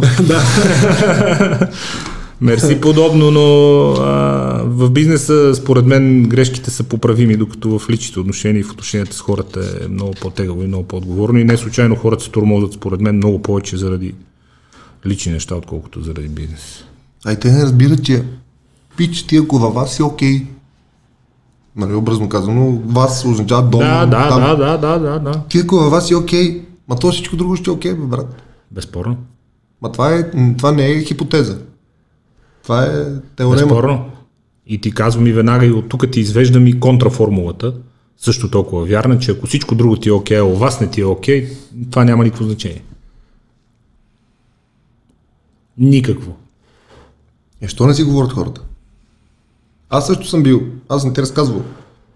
Ние, те след миналия подкаст всички разбраха, че сме приятели и се познаваме. Много, много гледани имаше, много хора говориха за този подкаст. Това е много гледан подкаст. Три часа и нещо миналия път говорихме. Това е най-дълги подкаст. Mm-hmm. Много гледания. Много, много съм коментирал живота за него. Много готино. Мисля, че то става, То става по-готи. то става по-готино. дори. Аз също преди работих в кол център по цял ден, бла, бла, бла, бла, прибирам се вкъщи, не ми си говоря. Аз днес съм казал примерно 50-100 хиляди думи, съм казал. И с приятелката ми тогава цъках дотичка нещо, там някаква игра, прибирам се, ми е страшен кеф, никой не ме кара да говоря, играя си нещо, тя влиза и си сипва информация такава звездна. И Аз отговарям контиво, да, не, не. И в един момент това става много голям проблем, защото тя ти не ме обичаш, ти не си говориш с мене. Аз то всъщност е от работата. Но пък много хора са така, не чак толкова от работата си, а от това, че те използват работата като инструмент, като защита. От работата не ми си говори, изморен си. Оправдание. Оправдание. Защо? Защо не си споделяш с близките, с близките ти? Това не е ли най-важното нещо? Най-важното. Ти за 15 минути, Най-важното. за 15 минути можеш да, да си изчисти от всичко, как. Най-важното е. Това е най-важното нещо. Това е най-важното нещо с тия, които са ти близки, да си говорите и да си споделят. Това е най-важното нещо. И това може, реално, липсата на, на това нещо може да доведе до онази ситуация, в която всичко друго ти е наред, ама ти ходиш като припикано мушкато, защото Защото не ти нещо се е пука. щупило. Да. Еми не, то вкъщи като не е наред. Всичко друго е. Не ти пука. И за съжаление има такива хора, да. И аз познавам такива хора, които работата им всичко е ток. Нали, го гледаш и какво става, е, тук е и драми. И това от не говорят. Не знам, защо не си говорят. Аз съм имал същите случаи като твоите, нали, на първите избори тази година имах 6 часа ефир. 2 часа БНТ, 2 часа в BTV, 2 часа в нова телевизия. И познай един час, като се прибрах вечерта, дали ми се говори. То вече... А е грешка това. Не трябва. Трябва човек да запази 5% от батерията за истински важните хора. Неговите си хора. И да може да говори. С брат си, с баща си. Това. Добре, а ти обра- знаеш, че винаги, за съжаление, го отнася близките. А обратното нещо, примерно, с повигнете всичко ти е наред. Толкова ти е наречен, ти пука дали работата ти върви, дали си късан или не, дали не ти се получават нещата. А за тия хора какво ще кажем? Че е по-добрият вариант. Завиждам. Завиждам на хората, на които всичко им е толкова наред с техните хора, че Нищо друго не е важно. нищо друго не е важно. Да. Това са щастливи хора. А що са тол- толкова по-рядки някакси? М, може би заради това, че живота стана много изискващ, заради оценката на другите, заради социалните изисквания, изискванията за социален статус и заради това, че в един момент средата, всички, които казват, аре бе, дай, няма ли малко нещо да свършиш, нали? няма ли да го сменеш този Москвич вече? Много малко са хората, които казват ми не. Няма да го смена, защото не ми е важен. Не ми е важно, че съм с москвич. Важно ми е, че вкъщи всичко ми е наред. Жената, децата, родителите. Живи сме, здрави сме. Всеки ден сме заедно. Ти кой ще чу да говори така? Никой. Аре, бе, няма ли да сменеш тази кола, бе? Няма ли малко да... Какъв то стар телефон, бе? Бе, вземеш 13 Изискването, обществото натиска към това. Не знам защо. Защо обществото натиска към това? Е, това е ефекта на овцете. Заради нищо друго. Просто ако се направи една такава маркетингова кампания планетарна за някакви изтриване на клишета и поставяне на нови принципи и ценности за половина една година, тежко облучване, всички страна година сме наред. По-лесно е, бе. Не, не знаеш. Просто по-лесно. Не вярвам, че има някаква така дълбока психологическа теза, която освен нали, пари, статус, социални мрежи, как те виждат всички и така нататък. То това нещо е, защото е вече навик вграден. Ако изкореним този навик и инсталираме друг, ще е другия навик. Ще почна по Инстаграм да, ето виж, аз правя реклама с G-клас. Няма правя реклама с G-клас, ще правя с някой лебед в някой парк природен. Тичал до там. С книга в джоба. Примерно. И ще е модерно си най-много начетения, най-много обиколилия парковете и най-тичалия. Ще смени тренд. Ще смени тренда. това е така, ама то ти сам го каза, че е по-лесно.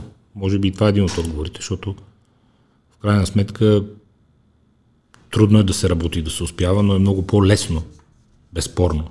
Много хубаво казвам, много по-лесно е да отидеш и си купиш нови iPhone и да се облечеш целия в табели отгоре отдолу, отколкото да направиш някой щастлив.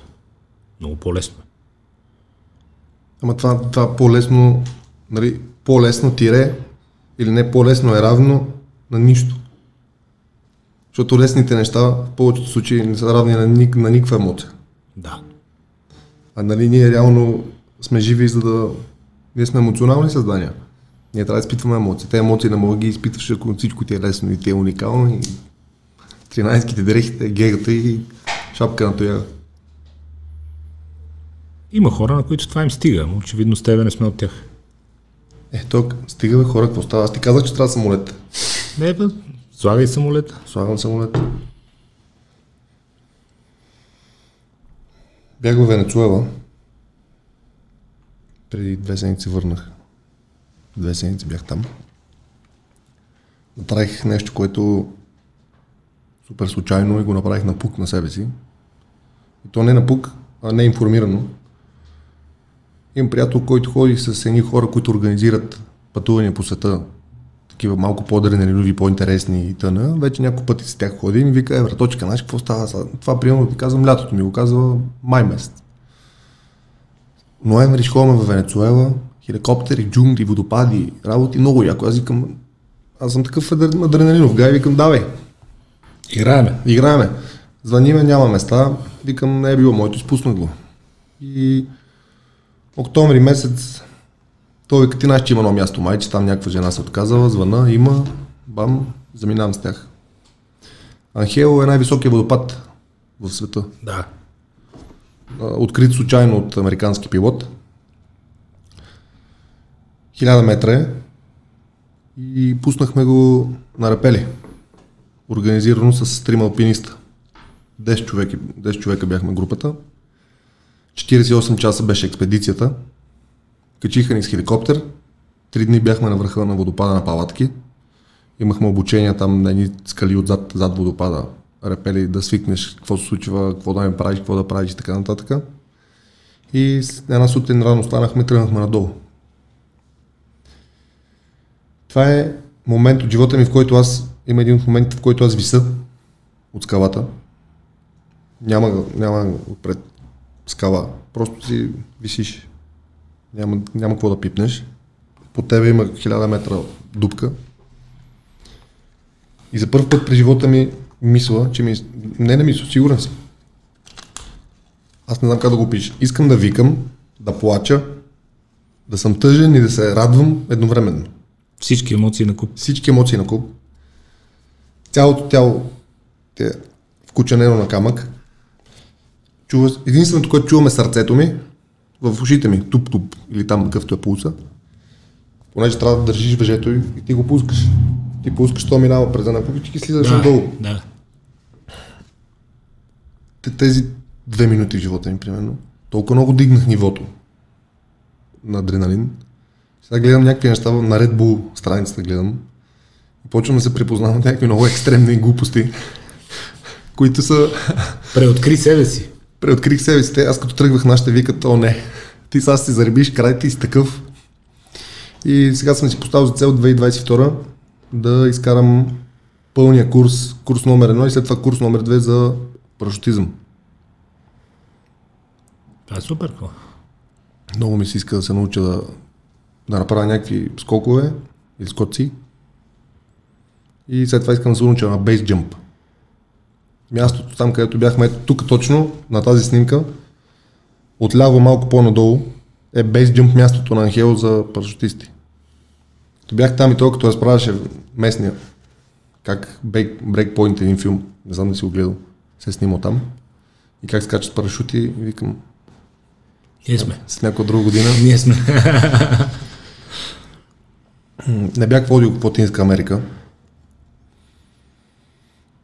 И разбрах какво означава диктатура в 21 век от въпросния Мадуро. Ти си може би много по-запознат от мен. Не може би, със сигурност. те са в ембарго с Америка. Няма абсолютно никаква стока в държавата. Буквално нямат нищо. Нито дрехи, нито... Да, да, ги гледаш, че ходят до граница си купуват туалетна хартия от Колумбия, знаеш. Имахме такива. Единственият им познат е А- Алай, или как се казва, е Русия, Съюзник. съюзник, която сега там местните казват, че тя най-много финансира Мадуро. Най-много му помага той да е човека. Има логика. Като той за сметка на това изнася огромни количества, понеже Венецуела е най-богатото място на петрол на земята. В момента, да. Той изнася в огромни количества танкери за Русия суров петрол. Те връщат там газ, бензин, нафта, дизел. Предполагам, сещаш, че цените са някъде. Като за приятели. Трой, тройно като за приятели. да. С отстъпката тройно. Та, положението е скандално, защото много е голям а, амплитудата е толкова голяма. Ние тук в България сме като попове. Ебати разкешването, ебати живота, може да правиш всичко уникално е. И отидеш в едно от, най-красивите, едно от най-красивите места на земята и виждаш как ти му подаряш запалка за 70 стотинки на този човек и той ти казва благодаря 17 пъти и се разреве от щастие, че има такава запалка. Буквално. Медицинска сестра с много високо образование, 104 долара заплата. Банкерка, 50. Скъсани са яко. На летището, като слязохме, идва, идва униформен, два и телефона и е така сним. Снимаха ни 50 човека. Защото ние сме нормални дрехи, облечени цветно. А те им прави впечатление гардероба. Та не ни дадоха да се разходим в Каракас, това е столицата, защото там те отвличат. Казват, примерно, 50 хиляди долара, 100 милион, както си преценят те. Ако не го получат, на улицата стрелят, се тръгват. И никой не му пука. Защото няма полиция. Има много малко фи- финанси за полицията и тя. Тя не се касае от обществото. Всеки работи на 10-15 места. Чистят прозорци, улици. Всеки каквото може да фане прави. За 1, 2, 3 долара, 4. Алпинистите, ето това е един от братята. Той вика по някакви неведоми обстоятелства, най-голямата сграда там в Каракас, където е една банка, която е на банка, ги вика тях да чистят отвънка фасадата. И ми каза някакви суми, примерно 4, 6, 8 долара, нещо от този. Надница. Ти си алпинист, бе, човек. Ти знаеш, ти, ти ако си Франкфурт, ти си алпинист, чистиш там сградите. Космос. Космос тежък. Примерно. И много ми хареса нещо от тази екскурзия. Шефа, главният алпинист, Хенри Гонзалес, е рок звездата на цяла Латинска Америка Катарач. Аз имам най-малко снимки от цялата група, макар че съм инфлуенсър там. Трябваше много да съм снимал, нали? много, много трябваше да има съдържание, но аз нямам. Защо? Този че съм машинка, Хенри. Той е шефа на експедицията, той води. И вика, пич, сори, ама ти си много голям и си много здрав, ще носиш въжета и си последен. И реално аз съм такъв егоцентрик и викам, о, аз съм нали, много здрав, много такова, носих въжета, раници, помагах, бутах, всичко, нямам снимки, но преживях нещо, което пожелавам ти го да го преживееш ти. Да си част от трима души, които, са, които бутат група от 10 в джунгла, в която те никога не са били, аз никога не съм ходил в джунгла, нито съм спускал въжета на репели. Ние спускахме по реката и тя е сухия сезон. И на места ние сме 12-13 човека в една дълга права лодка. И на места трябваше да слизаме по двама-трима. Да пренесете водката. Да, ти си с обувки, с всичко.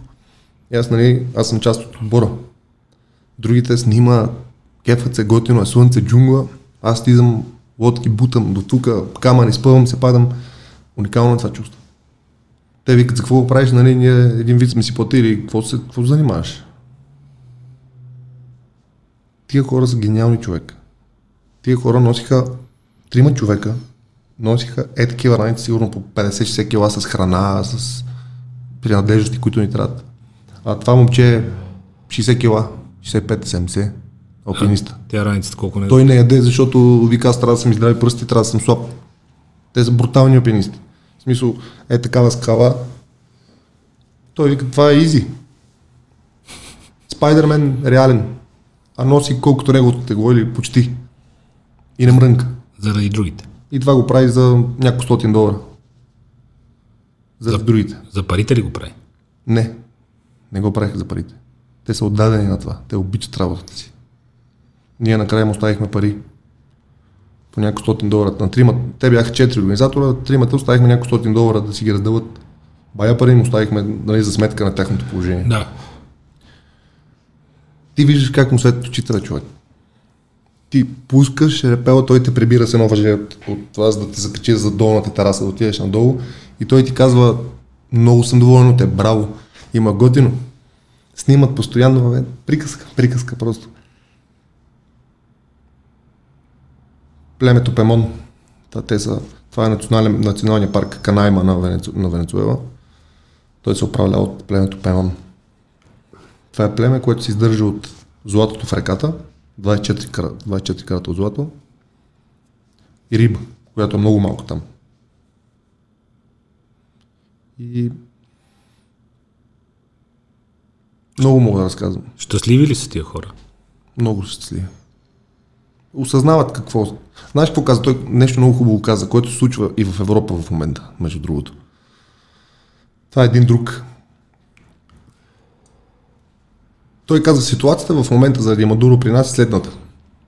Ние нямаме право да си печатаме нашите пари, те са вече толкова безценени, че една, една, една банкнота показа, която няма никаква стойност, тя беше 20 милиона стигнала. Една. Смятате на бати банкнота. Да, то няма смисъл от То нея. няма смисъл, ма то, аз не знам следващата е. печатиш, тя се обесценила. Нямаме право нашите да, да печатаме. Ние сме ембарго от американците. Единствените хартийки, които идват от тази държава, са от чужденците. И сам, много е модерно за руснаците, защото те са гъсти вече и там се ходи да се разкешва. То вика, това за мен вика е страхотна стратегия. Ти, ти правиш всичко мега трудно. Хората няма за какво да бързат, защото ти не можеш да си купиш това, не можеш да си купиш онова. Не можеш да имаш нищо. Няма за къде си дава зор. Не ме сказ да зор. Първо, че всички там показваха някакви на летището и на някакви места, където в смисъл просто се правят нещо, че се случва. Нали? Те въобще не работят, да ти запазят примерно 9 долара заплата. И втори той вика, на нас не ни остава нищо друго, освен да сме щастливи. Нито има за какво да бързаме, нито има за къде да бързаме, за кога. Аз ако не съм щастлив, за какво? То нищо друго не мога да правя. Мога, поне съм щастлив. Да се постараеш да се чувстваш добре в нещата, такива каквито са. Да, ама това е тяхно, това е негово виждане, негов майндсет това нещо. А иначе, ако махнем това нещо, това е тежка репресия над обществото, защото така може да бъде по-лесно контролирано. Какво се случва с, га, с гъста в момента, какво се случва с всичките проблеми в Европа. Това е много сериозен инструмент за, за управление на хората. Максимум потискане. Ето, ето ти маркетинг последните 3 месеца. Модерен.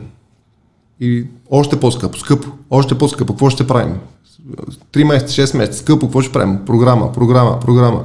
И утре ти кажат, знаете ли, нашата държава реши, че това е добре за вас.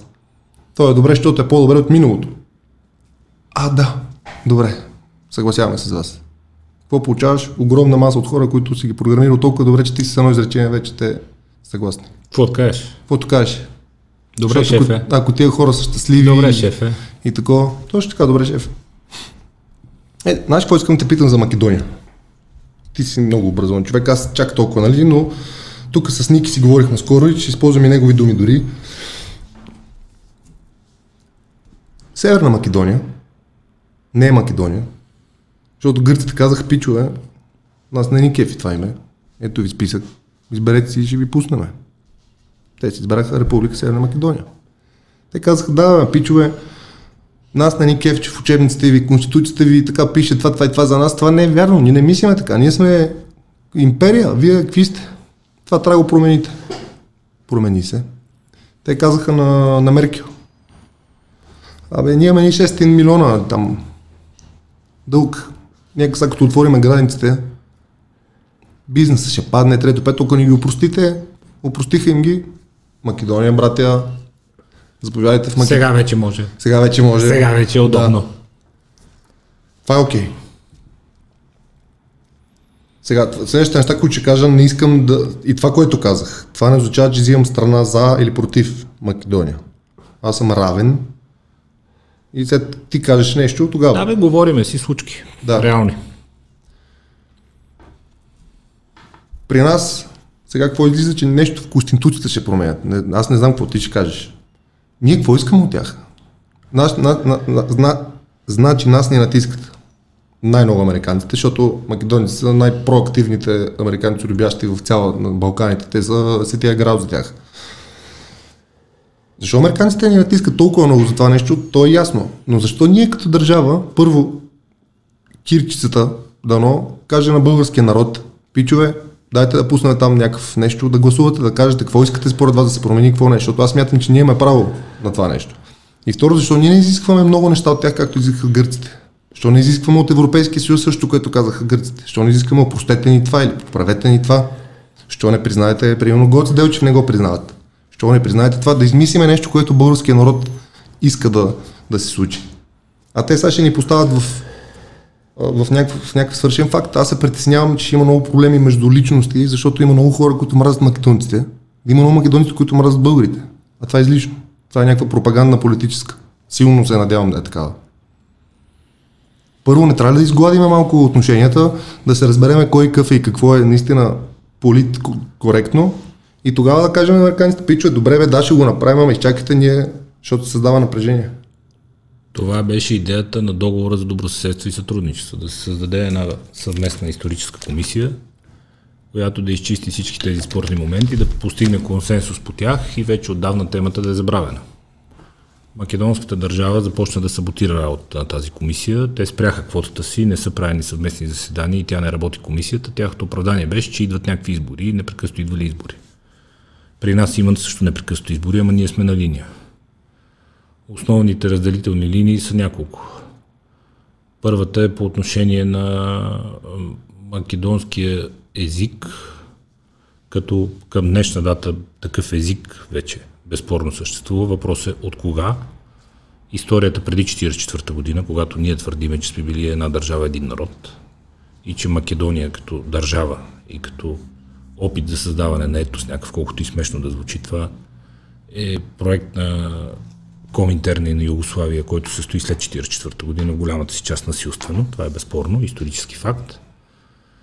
А, историческите личности, ако щеше още цар Самуил, но и Гоце Делчев и други исторически личности, за които да е ясно, че са били българи с българско самосъзнание. Да, те са се борили за свободата на тази територия и за правата и свободите на хората там, но те са го правили с ясното самосъзнание, че са българи, които населяват географската област, забележи, Македония. И а, третата голяма тема е насъдената от Коминтерна и от югославския проект а, изкуствена фалшива история. Аз не знам какво е коминтерна. И Коминтерна е между интернационала на комунистите. Международното движение и организация на комунистическите държави. Ам, фактически тази комунистическата, югославската, сръбската пропаганда, която е формирала тотално грешно, ако трябва да сме позитивни, и тотално фалшиво, ако трябва да сме негативни, образование, разбиране и усещане за това какво е Македония и какво е България. Дълги години обяснявано, че ние сме фашистски окупатори, че сме врагове на тази държава, че а, сме нещо различно, нещо друго, татари, пришелци от Азия и така нататък, които са дошли на страхотните тук балкански земи, които са македонски, видиш ли, и а, реално са а, незаслужено намиращи се тук окупатори на земи, на история и така нататък. И това са на едро, разбира се, всички грешки, които допускам, на едро изведени големите теми, по които няма никакъв, никакъв прогрес. В учебниците им пише, че българите са фашисти. Фашистски окупатори. Да. И когато по цялото това нещо, откакто е подписан този договор за добросъседство, няма никакъв прогрес, най-нормалното нещо за нас, защитайки националния си интерес, е ние да наложиме вето. То не е формално налагане на вето, а отказ да се започнат преговори за присъединяване на Македония в Европейски съюз, а американски интерес, съвсем нормално, и интереса на Европа, включително и български интерес е Македония да е в Европейски съюз, за да може последното островче на старата коминтерновска и по-настоящем руска а, сфера на влияние на Балканите, състояща се в Сърбия и Македония в момента, да бъде окончателно откъснато от това свое влияние и да стане част от Европейски съюз, където също си е мястото. Този натиск, той не влиза в противоречие с нашите национални интереси. Наши интерес също е Македония да е част от Европейски съюз, да няма граници, да сме заедно, но естествено е ние да не искаме да правим тези компромиси, които прав си гърците не направиха. Защо не сме поставили достатъчно остро темата? Може би сме били в такава позиция. Защо не сме и обвързали с някакви конкретни искания? Може би не сме били в такава позиция. Може би не сме ги разбили така нещата. А какво но... значи да не сме в такава позиция? Това не е ли нашата граница? Ами, тя е нашата граница. Исках да питам, има ли сила, която дали ще е американска, европейска, руска или марсианска, която да ни накара да се съгласим, ако ние не искаме като държава? Могат ли да ни, да ни кажат, вие имате 5 дни? Не. И след това... Не. Съгласно начина по който функционира Европейски съюз, не. Могат да ти го кажат неофициално, но няма официален механизъм, с който да ти кажат на 8 януари отивате там и подписвате точка. Няма, няма такъв шанс. Няма такъв вариант. А неофициалното пак, пак, пак неофициалното пак е, е натиск и дипломация, да. И начините, тук, с, с, там. Да, дипломатически и с економически инструменти и с инструменти на международно влияние дадена държава да бъде притискана да предприеме съответни действия. Добре, и това е всъщност, което ни се случва в момента. А разликата с корпоративен и плосък данък и с а, а, дивиденд, там знам, че с няколко процента по-низки, това не е ли проблем, ако, ако те станат член? Пак казвам, аз не съм против това, защото аз съм бил в Македония доста пъти и са уникални хората, поне с тези хора, които аз съм бил. Като брат ти ги усещам. На, на ниво хора няма тема, да. Да. Там има разлика в 5%. Ако сложиш тук, нали, че плащаш 15 плюс дивидента, говориме, там влиза 10, защото едното е 7, другото е 3. Да. Това не би ли довело инвестицията от китайци, американци, канадци и така нататък, да не е тук, да е там, при положение, че стандартът е 5 пъти по- по-низко тук. За съжаление, ние сме живото доказателство, че само ниските данъци не са нищо само по себе си. Инвестициите се интересуват от още много неща. Инвестициите се интересуват от предвидимост, от нормална економическа обстановка, от правосъдие, от защита на интереса, от защита на инвестицията, защита на собствеността, от устойчив модел на развитие, от това, че тази година са 10, ама кой гарантира, че до година няма стане 40, след като си направи инвестицията. Така че ние сме живото доказателство, че само ниските данъци не стигат. Защото ние в момента сме с общо дето най-ниските данъци в Европейския съюз, но това не ни е донесло поток от инвестиции, тъй като на инвеститорите им трябва и работна ръка, и инфраструктура, и работеща съдебна система, и добри закони, и добри правила за работа, и бърза администрация, и електронизирана администрация, и малко регулации, и добри правила, така че проблема с ниските данъците първо ще стои в Европейски съюз и за съжаление, рано или късно ще ни наковат единни данъчни ставки, което е много голям проблем, защото в момента пък ние сме проблем за, да речем, за Франция. Франция е държава, която редовно повдига темата за единната данъчна ставка, тъй като тя е много социална държава, много скъпа за съществуване държава, в смисъл, че тя отнема много от хората, за да може да функционира и да им осигурява всички тези социални придобивки. И при данъчна тежест там 65% да има някаква държавица, дето са 10, на тях не им харесва. Това беше причината и за пакета мобилност, нали, за атаката по тираджите нашите, защото заради стандарта на живот и заради условията. Тук ние предлагахме много по-низки цени. И за тях това е проблем и те го решиха по грубиянски начин, нали, с тежки регулации. Прави си курса, изчезваш от там и следващия месец не можеш да стъпиш. Или се връщаш празен наобратно не можеш да правиш обратен курс и така нататък. Така че това с ниските данъци те първо ще е проблем в рамките на Европейски съюз и той, за съжаление, няма да се реши в полза на ниските данъци. А просто скъпите държави, богатите държави, които имат много тежка социална система и много високо данъчно. Ще натиснат нашите. Ще натиснат за един ставка, за да се дигнат данъците в по-малките. И това окончателно ще направи по-малко конкурентни. Така че ние трябва доста да бързаме, да подредиме всичко останало, защото в един момент, както и сега, впрочем, нали, само ниските данъци няма да са достатъчни. Ти как се аргументира направо, аз не мога повярвам. Виж как питам правилния човек. Благодаря. То е много навързано. Данъка не е... Нищо не е. Много навързано. Ние не сме стигнали до никъде. Та подготовка, какво става с нея?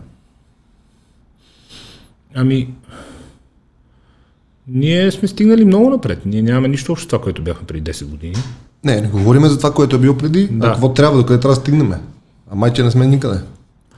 Според мен трябва да стигнем до премахване на още много правила и регулации, до още повече облегчаване на бизнеса, до това да няма нужда да вадиш почти никакви разрешителни за да започнеш, до това да сме в режим на едва ли не мълчаливо съгласие и до това да речем, когато ти отваряш твоя карбокс център, не да ходиш да искаш разрешително от пожарната, за да отвориш, не да ходиш да искаш разрешително от ХЕИ, за да отвориш, не да ходиш да искаш разрешително от ДНСК, за да отвориш, а да знаеш какви са правилата. Забрави една община Витуша и една Софийска. Община Витоша, енергото, та, та, та, та. А да знаеш какви са правилата,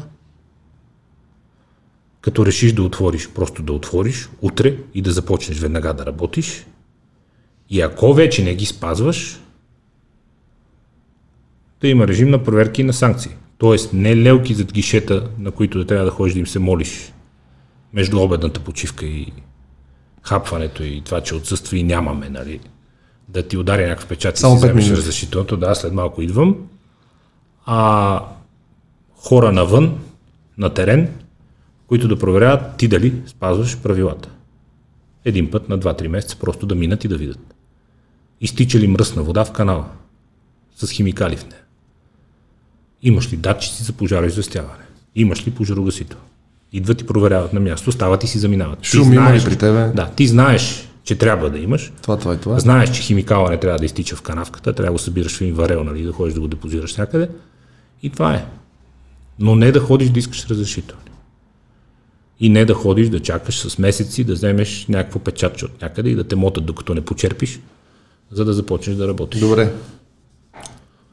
Кой трябва да каже? Те те, те министерства и те, те органи, сливам ви в едно, вие ще ви намеря работа, защото тази вече няма позиция. Вие вече ще правите това, за което ти говориш. Кой го казва това? Министър, заместник министър, кмет? Кой?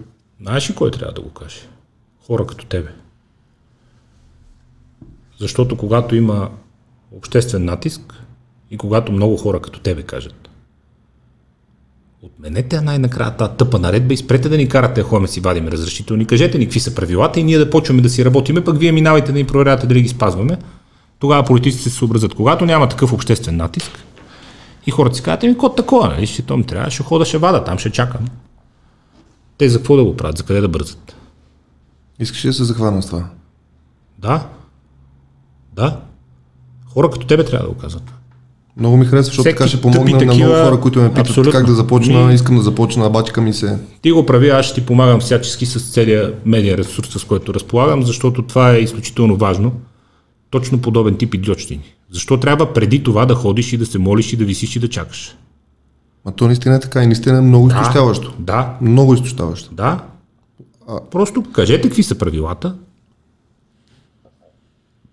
и приемете една проста таблица за контрол. Това сме го говорили, между другото, и с Борисов Бойко, за съжаление, преди избори, когато всички пишат готини неща и ги обещават и после се нещо им пречи да ги случат.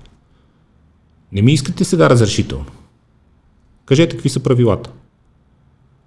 И после вата им проверете. Първи път предупредителен протокол, даваме ти шанс. Не си знал, не си разбрал, пропуснал си. Първи път предписание и предупредителен протокол. Втори път сериозна глоба, сериозна глоба, защото втория път вече не е от незнание. Не е извинение, не знаех. Пич, преди 6 месеца дойдохме и ти казахме. Опри Имаш- си, имаше опри време. си сифоня, купи си пожарогасител. Нали, не заключва и вратата да мога да се излиза през аварийния изход. Нали, служи инвалидна рампа. Дойдохме и ти казахме. Издадахме ти протокол с предписания. След 6 месеца, като дойме пак и не е направено, сериозна глоба, сериозна глоба, тежка, и на третия път Хикс. Това е. Но не да ходиш и да чакаш ти, извинете, ще може ли? Защото усещането за корупция, той идва точно от това. Хора, които мотат нарочно и чакат да почерпиш, за да ти се придвижи нещото и ти ударят печатчето. Всеки се сблъска с това непрекъснато и това дразни най-много. И често самия бизнес го инициира в бързането си, притиснат от срокове, от банки, от кредити, от бързане, от партньори. Казват, бре, дай тук, нали, такова, ето, попълвам там молбата, дай, дай, дай нещо да почерпа, стане по-бързо. Ма не, не искаме пари. Ама аз не казвам, че искате, дайте, аз, аз искам, нали, дайте да почерпа нещо, стане по-бързо, моля ви се. Това е корупцията. Защото вие, че колкото и да се говори, говори, говори, говори, корумпирани, корумпирани, управляващите корумпирани. И аз ги питам. 2017-2021. Кажете кой бе, конкретно. Деница Сачева ли е корумпирана? Росен Желясков ли е корумпиран? Кой? Теменушка Петкова ли е корумпирана? Ами, не те, ама по принцип. Ама кой по принцип? А по принципа е той. Да Ние. почерпа, да наредиме нещо, да се включиме там, да удариш едно рамо, да че върнем някой лев после. И това е заради тъпи правила, нали, заради липсата на дигитализация в целия процес, защото той процес, който е дигитален, компютъра не мога да почерпиш.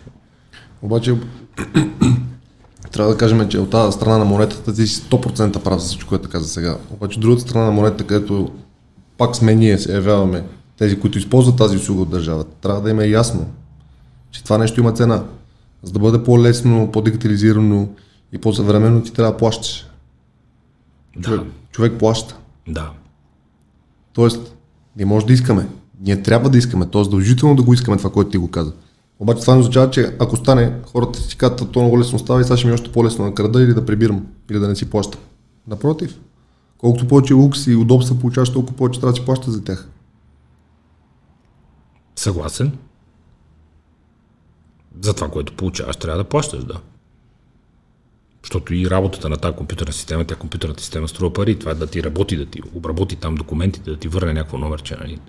Та все пак струва пари. Дадени са пари там. Това нещо струва пари. Плати си го, окей. Но въпросът е да не трябва да почерпиш, за да стане по-бързо. А да е ферплей. Идеята ми беше просто, знаеш как да го обясня най-точно. Това, че ние искаме да вземем страна, което за мен е правилно, защото народната страна, на обществото, ние сме едно цяло. И все пак този инструмент, държава работи за обществото. Или ние работиме за него. Завързано е. Тоест, като натиснем на това нещо, да не си кажат хората, ето ние сега натискаме, сега искаме да ни е много готино, много лесно и много удобно. И да не си помислят, че това означава, че не трябва да плащат. Защото ние трябва да проумееме, че наистина трябва да плащаме. Под плащане имам предвид данъци, имам предвид време, работна ръка, труд, хубави надници. Защото всички тези неща в чужбина ги има. А тук бонусът ни е, че при нас ги има на 50% по-ниска цена. Това е добре, това те прави конкурентен. И ние пак нагледаме. Това ни прави и живота лесен, защото в България се живее лесно и готино. Между другото. Една от причините Много. е, че всичко е ефтино и че малко от малко да имаш някой лев в джоба си цар. Цар. В България се живее лесно и готино, между другото. Сега, колко труден е живота, не е вярно. Смисъл, не сте видели труден живот. Ти, ти идваш от трудния живот. Аз това ти казах, че там... Като нали, видите труден живот, тогава ще говорите, ама труден, труден. е, ти много... виж, ти казваш, че сме едно. Проблема е, че не сме едно, защото целият този процес не се е случил не защото политиците не искат да го направят, не защото обществото не настоява, то не настоява достатъчно и не натиска достатъчно. Затова ти казвам, че хора като тебе трябва да Колективното говорят его го това. няма. Първо това и второто е съпротивата на самите администрации. Не, има или няма. Огромна е. Съпротивата на администрациите срещу дигитализацията, упростяването и прозрачаването. Защото той казва, те ако няма да искат тук да идват, да идват да искат тук разрешителни, кой ще черпи? Къде ще работя аз? Аз какво ще правя? Ще седа тук на 1000 лева заплата. Нали? Той не е отишъл заради 1000 лева заплата. Там. Той е отишъл заради 1000 лева заплата, плюс това ти като бързаш и искаш утре да отвориш, да почерпиш. Нещо да мога да свърши. Нещо да мога да си докара. Това е Е, добре. Лю- Любим термин на, на държавни служители. Как е да, си, измислено? да си докарам нещо върху заплатата. Как го докара, бе? С ремарке. Къде па го докара, бе? Е, Това като този клип, ние не Много крадем, карате, бе. Ние не крадем, ние си взимаме. Да, да си докарам нещо върху заплатата. Как си го Добре, докара? как бе? е изчистено това в е, по-добрите държави? С репресия, с сила. Държавата решава и го прави, и го налага. От и просто държавата към нашия проблем е, че, да, нашия проблем тук е, че просто и сега включително Божидар Божанов, много смислен, много образован, много знаещ човек, министра на електронното управление, той просто няма, няма репресивни функции. Няма функции, с които да може да накара с срок от един месец общините да си вържат системите към КАД, за да може като ходиш КАД да не носиш хартия на бележка с печат, че ти платен данък, която може да е фалшива, освен това. Но То вече маче го направиха, да ти кажа. Не си говорят още системите помежду си. Има някакви системи, но не, си- не си говорят помежду си. Аз продавах И скоро ти една отиваш на 100% дигитална услуга, обаче трябва да занесеш хартишка с печат за нещо си. Имаше такива примери. Не ми се спори сега конкретно за пътния данък, нали? но имаше такива примери. Трябва да нещо, покажеш да. хартишка. На преглед, като отидеш, пак трябва да покажеш бележка за платена. Що бележка? Бе? Що бележка, бе? Що трябва да покажеш бележка, бе? Те сте дали Бе, шанс коя, бе, да, да. платиш електронно, пък бележка. Да, бе! Коя година сме, бе? Всяко нещо си плаща телефона вече. Доближаваш телефона, натискаш и се плаща. Това бележка, бе. С тия с тия бележки. Е тия неща.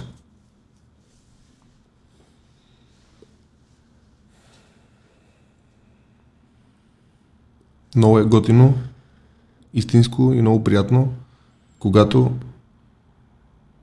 група, определена от хора, наистина почва да стават едно цяло. Работещ механизъм. Примера ми е сега там, като бяхме две седмици, 10 човека. Ние бяхме 24-7 заедно и на въжетата надолу ти си един елемент. Ние бяхме като мравките. Няма как някой да сгафи. Нямаш право. Не можеш да се откажеш, не можеш да тръгнеш. Там няма аз. Буквално там никой не говореше аз искам или аз еди какво си или е, винаги беше ние. Винаги питаш. Искате ли? Бихте ли искали? Не искате ли? Един мозък, едно тяло. Това не ти ли потиска индивидуализма? Потиска ми го. Аз не, не искам да, да прозвучи това като, че трябва да стане тук така да сме всички на едно постоянно. Но при определени задачи, както при нашата задача беше тази експедиция, да изкараме. Да. Да се организират задачи такива времеви, които този месец трябва да случи това. Следващата седмица трябва да случи това. И ние нека да сме, нека да сме такъв колектив само в, в този момент. После си бъди индивидуалист. Да, да си избереме цялата полянка зад блока и всички да го оправим този проблем за един месец, пък после ходи, то си ходи, Прави какво знаеш, да? каквото знаеш бе. Ама имаш задължение от първи до 31 този месец, ти си в този екип. После следващите 11 месеца, при каквото искаш. А ние Какво ти е отношението към индивидуализма? Еми, той бута планетата напред. Всичките неща, които се създават, се знаят и не се знаят и се произвеждат и се разбират, са, идва от там, от индивидуализма. Крайна сметка от някой един човек, който се е сетил как това да го направи по-добре. Е, те ще кажат, ама той един човек се е сетил, ама други го правят вместо него. Да, да, е, той се това е е сетил. неоспоримо. Да, да, ма той се е сетил. Ма той да се е се беше сетил. ти. Да се е сетил ти. Пак ако искаш си го прави сам. Успех. Аз се сетих и Сглобявай си сам по няколко милиарда телефона на месец. Успех ти пожелавам. Абсолютно. Да не остане. Това правило е, нали, който е първи, ми е на мен е много любимо правило. Аз много от нещата, които правя някакси така от само себе си, то не е от само себе си. Много ме влече аз да съм първи. Това е състезателният дух. Аз да измисля нещо, аз да го Супер направя. Аз Супер да... важно. Много ми е важно на мене. Любимият ми пример, и пример той ще ти хареса, за това кой е пръв. Видеокасетите. 80-те години започва да се разработва стандарта Betamax, който е много по-добър. Ще ти кажа от какво. И е много добър, и много качествен, и много пипкав, пипкав и много време са се вложили в това да се направи видеокасетата Betamax със съответната широчина на лентата, със съответно количество информация, което може да се пише върху тази лента, със съответно качество. съответните плеери, които да работят с Betamax носителите. Sony вижда, че някой прави Betamax и казват, о, я и ние да дадем газ. И правят VHS, който е с доста по-лошо качество, Но са първи. но са първи. И Betamax никога не тръгва. Betamax остава бутиковия носител за професионална работа, за телевизии, за качествено видео за снимане, но никога не става масов. Масовото става VHS, просто защото са първи. Наводняват пазара с плеери и с видеокасети и хората изведнъж, ха може и без магнитни ролки вече, ура, газ, първия. И фактически по-некачествения първи превзема пазара. Защото е първи. Така че да си пръв е супер важно.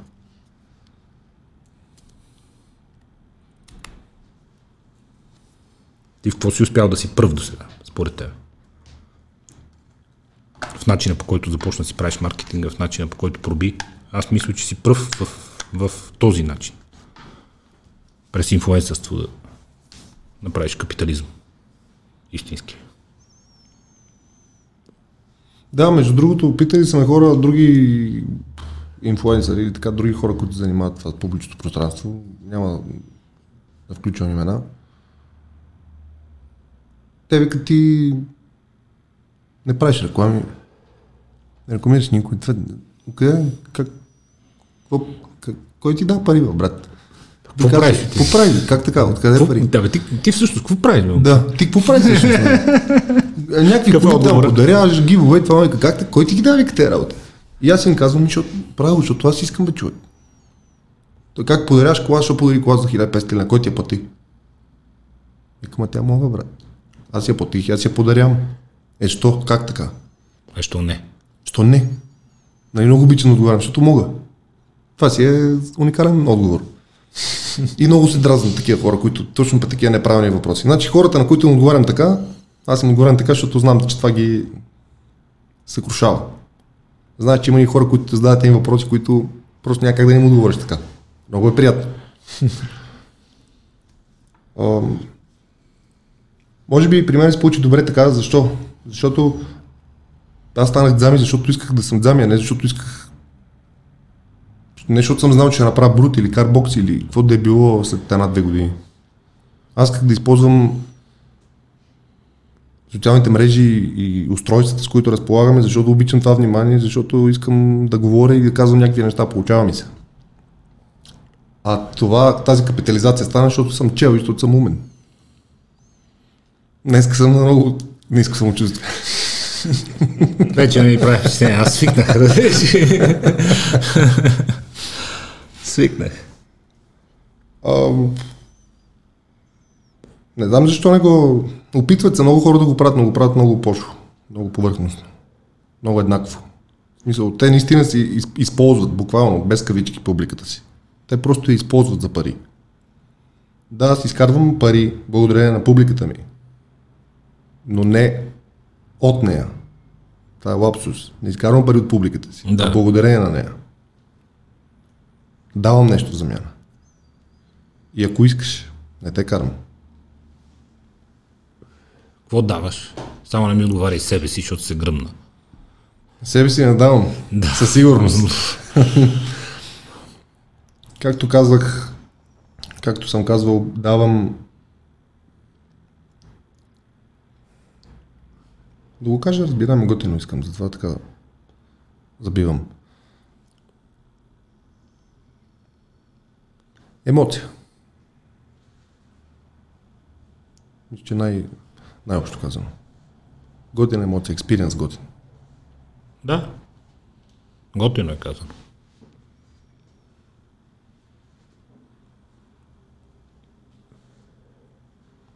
Откъде я зареждаш тази емоция? От това, че го, че го, че го правя. То те кара се да си ухилен, се да си смешки, се да си позитивен. Колкото повече ти, ще- ти се раздавам колкото повече виждам, нали, тук говорим, ако човек срещу мен е качествен човек. В смисъл, такова качествено ДНК, не е такава бита кауза. Защото, защо го казвам? ако ти си разсъдлив, нормален, интелигентен, събудил се човек и някой като мен срещу теб седи и ти дава, с пълни, така, с широки ръце, зареждате с енергия и ти се чувстваш добре. Аз автоматично първо чувствам, чувствам добре, това ме зарежда да ти давам още повече, но ако ти си събуден вече, това, което ти ще ми вършиш е същото. И това става перпето мобиле. Exchange. Уникален екшенж. Хъба си енергията, разбира се. Хъби се. Просто като раздаваш адски много, всичките чакри се изпразват. И трябва да имаш удушници. Дали ще тренираш, дали ще тичаш, дали ще ходиш с слушалките, слушаш. Това, всяко едно от тези неща е зареждане. Всеки си избира как да се зарежда. Някои са работохолици, защото се зареждат с кеша и на Red Bull и на такова, не спът дни на наркотици, нали, за да може да изкарат лев. Броят успеха. Борят успех. Други това с москвичи. Човека не го интересува, че кара с москвичи. Той има две деца отзад и страхотна жена. И си живее живота. Дай Боже всеки му. Да води всеки. Трети нищо не го интересува, живее на палатка на Витош и чете по цял ден романи и книги, е прочел 5000 неща и знае толкова много, където това го интересува него. Той е в друг свят.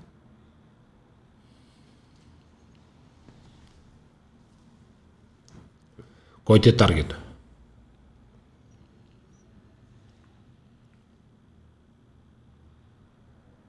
чистотата на вибрацията ми да се смеси с много по-голяма чистота и да станат едно цяло.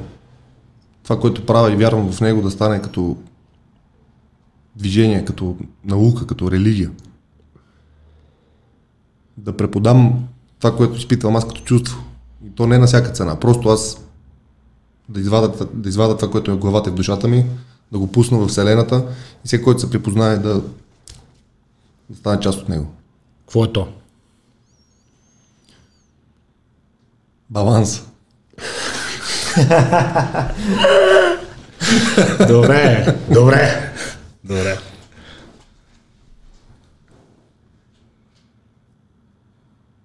Какъв смисъл баланс? Къде е, как, е, как намира баланса човек в амбициите в личните отношения? В смисъл как се учиш, как учиш някого на баланс? Няколко неща са, но първото най-важно е да, да, да, да успяваш да, да правиш нещата собствения си живот, да успяваш да го вкарваш в някакви неравности и в някакви неща да му се случват. На теб да ти случат някакви неща. За да трупиш опит. Буквално.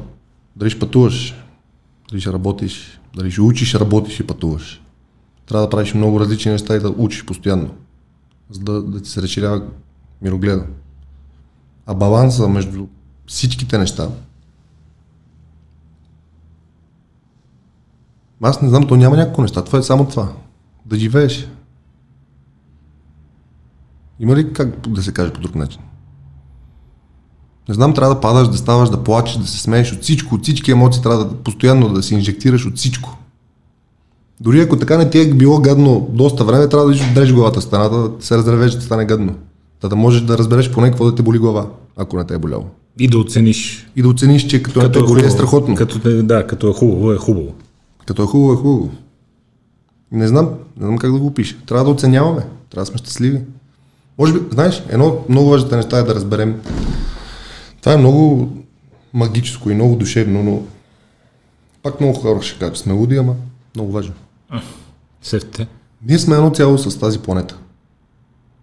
Трева, дървета, въздух, животни, всичко. Ние сме едно цяло. Едно цяло. Всичко друго, освен бетон, всичко друго, освен бетона и желязото, ние сме едно с него. Буквално. Това е тази дъл, дългата тема с ефекта на пеперудата, че ако от другата страна е една пеперуда, вибрацията и така нататък. Аз наистина вярвам в това. Аз постоянно съм супер благодарен на Вселената, говоря си с дървета, прегръщам ги. Обичам животните. Всякакви животни обичам. Всякакви.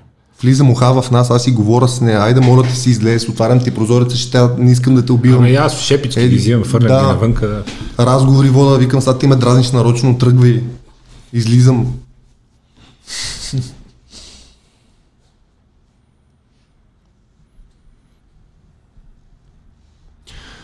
За да стигне човек до тези разговори, за които ние с теб водим, аз много силно вярвам, че двамата знаем какво е да ти е много зле и да ти е много зле.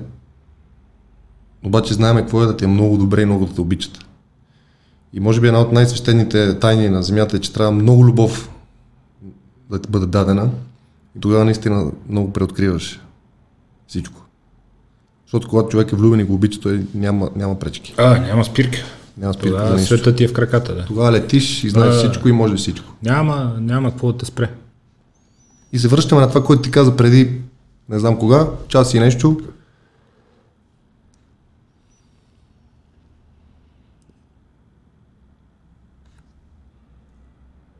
Забравих. Че всичко друго ти е наред, ама това ако ти липсва, Да, нещо такова го беше казано, но исках точно да се сета, но изключих. Че ние, а, че ние трябва да се научим да говорим. Трябва да се научим да обичам. Не трябва да ни е страх. Дразниш ме. Човек, ела седни искам да ти кажа. Много те обичам. Но това, което правиш, ме чупи. Не ти се карам. Не искам проблеми. Сега ще те прегърне, ще целуна. Но ако, нали, проявиш някакво разбиране, не дай да го правиш. Защото аз искам да те обичам, искам да съм с теб. Но това нещо е някакво мое вътрешно разбиране, което аз не мога да се пречупа. Съседният човек ще ти каже, да, окей, ама ти ако не можеш да се пречупи заради мен, значи ние не сме... да, не ме цениш достатъчно. Да. И сега пак. И затова ние се връщаме на баланса, че ти, ако нещо те дразни в другия и му го кажеш, ние хората сме програмирани да казваме да. Знаеш.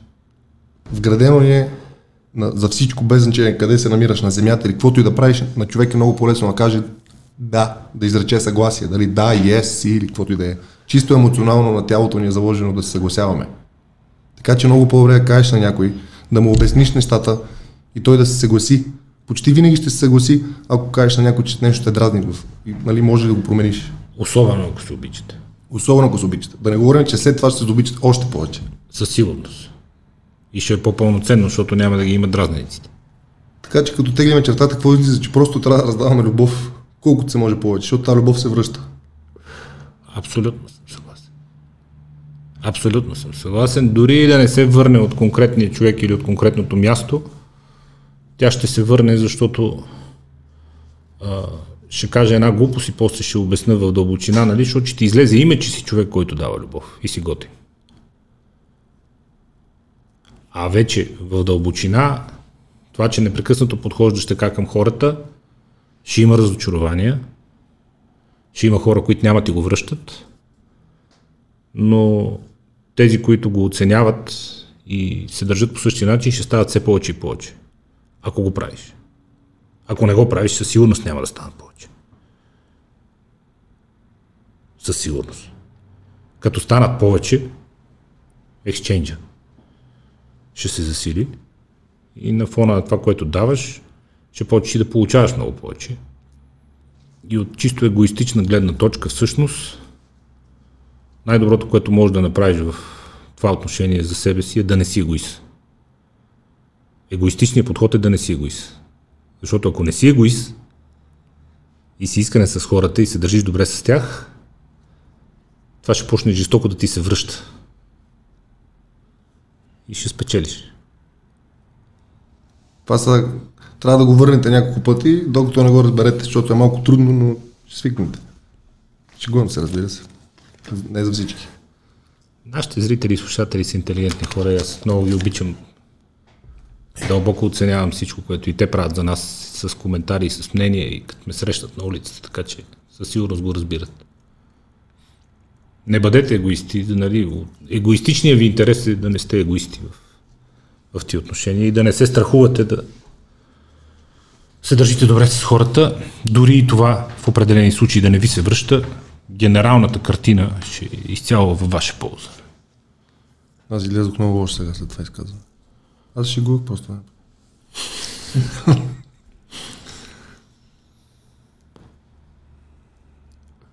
Какво те е спирало някога да се държиш добре с някой? С някой, с някого, с някоя?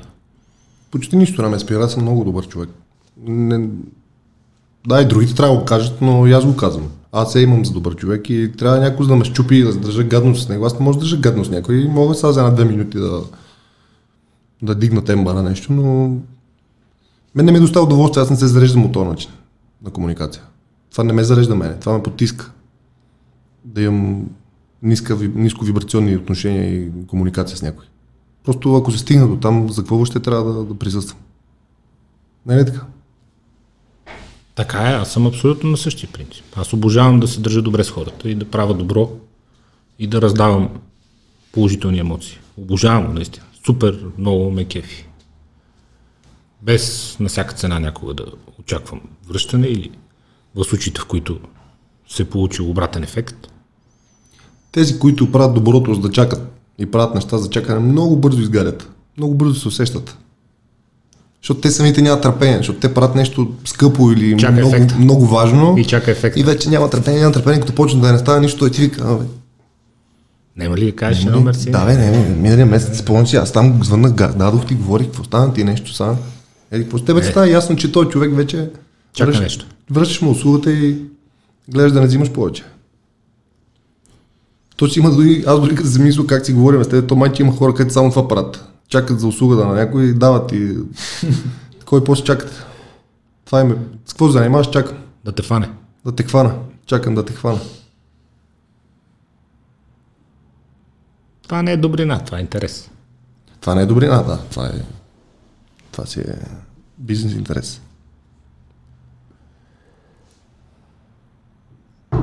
Това бие ли се с успеха? Защото човек трябва да е успял, за да може да прави жестове и добрини, а пък за да успееш, все пак трябва да победиш някакви хора.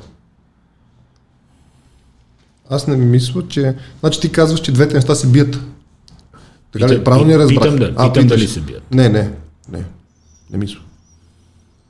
Не мисля, че се бият, защото аз все още не знам бизнес на земята, на планетата Земя, която да изисква... Не знам бизнес, който ти да имаш бизнес, който този бизнес касае само тебе. Ти да си ти. Мисля, че няма такива. Не, И няма, няма няма нещо, можеш което- сам да си продаваш, сам да си плащаш и сам да... Да, е, е, лудни си. така че не мисля, че има логика да, да не си добър и да не ти се получат нещата или там ако искаш да си успешен да не, да не си добър или въобще да се намесят тия работи. Напротив, те трябва да върват в една посока. По път трябва да си по-малко добър, но не лош. Друг път трябва да си много добър. Скоро си говорихме фактически в предния епизод Невяна Владиновата.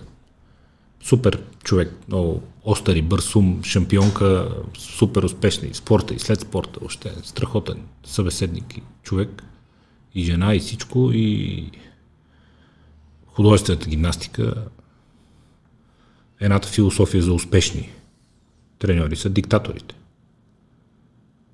които не ги интересуват емоции, не ги интересува нищо. Още веднъж, още веднъж, още веднъж. Е, нашите златни момичета, как им се 9 казва? часа, 10 часа. Нашата как се казва? Да речем днешка роба. Мачкане, мачкане, мачкане, мачкане, мачкане. Диктатура свирепа. В името на успех. С викане, с караници, с... Ма ти даде много крайен пример. Това е така, няма оспорване. Ама аз и с друг пример сетих. Примерно някой шофьор на градски транспорт. Него какво го бърка дали е добър или не? Имаш и блядь, че не, махи си си те... Така че... е, същата заплата ще вземе. И ти си прав. Да. Щупен човек. Чупен човек. Не му дреме, че и ти ще го припсуваш нещо. Щупен човек. Какво ги щупа така хората? Е липсата на, на любов. Друго не е какво? Какво може да не щупи друго? Ти дори всичко да имаш на земята, нямаш и любов. Чао. А имаш и любов и пари и да нямаш нищо, пак ще си щастлив. Да. Извода къв е, че трябва ти любов. Категорично. Тя дори наскоро гледах някъде едно клипче за м, даваха репортаж за някакъв, който е избухнал за някакви години в затвора ли беше някъде и после някакъв мултимилиардер и жена му. А жена му се извинява някаква проститутка бивша, фаща го на базик да го манипулира. Те са тръгнали и той на петия и на десетия ден там нещо го грабили, почти убили, такой той бил скъсан. Тя се изнервила яко.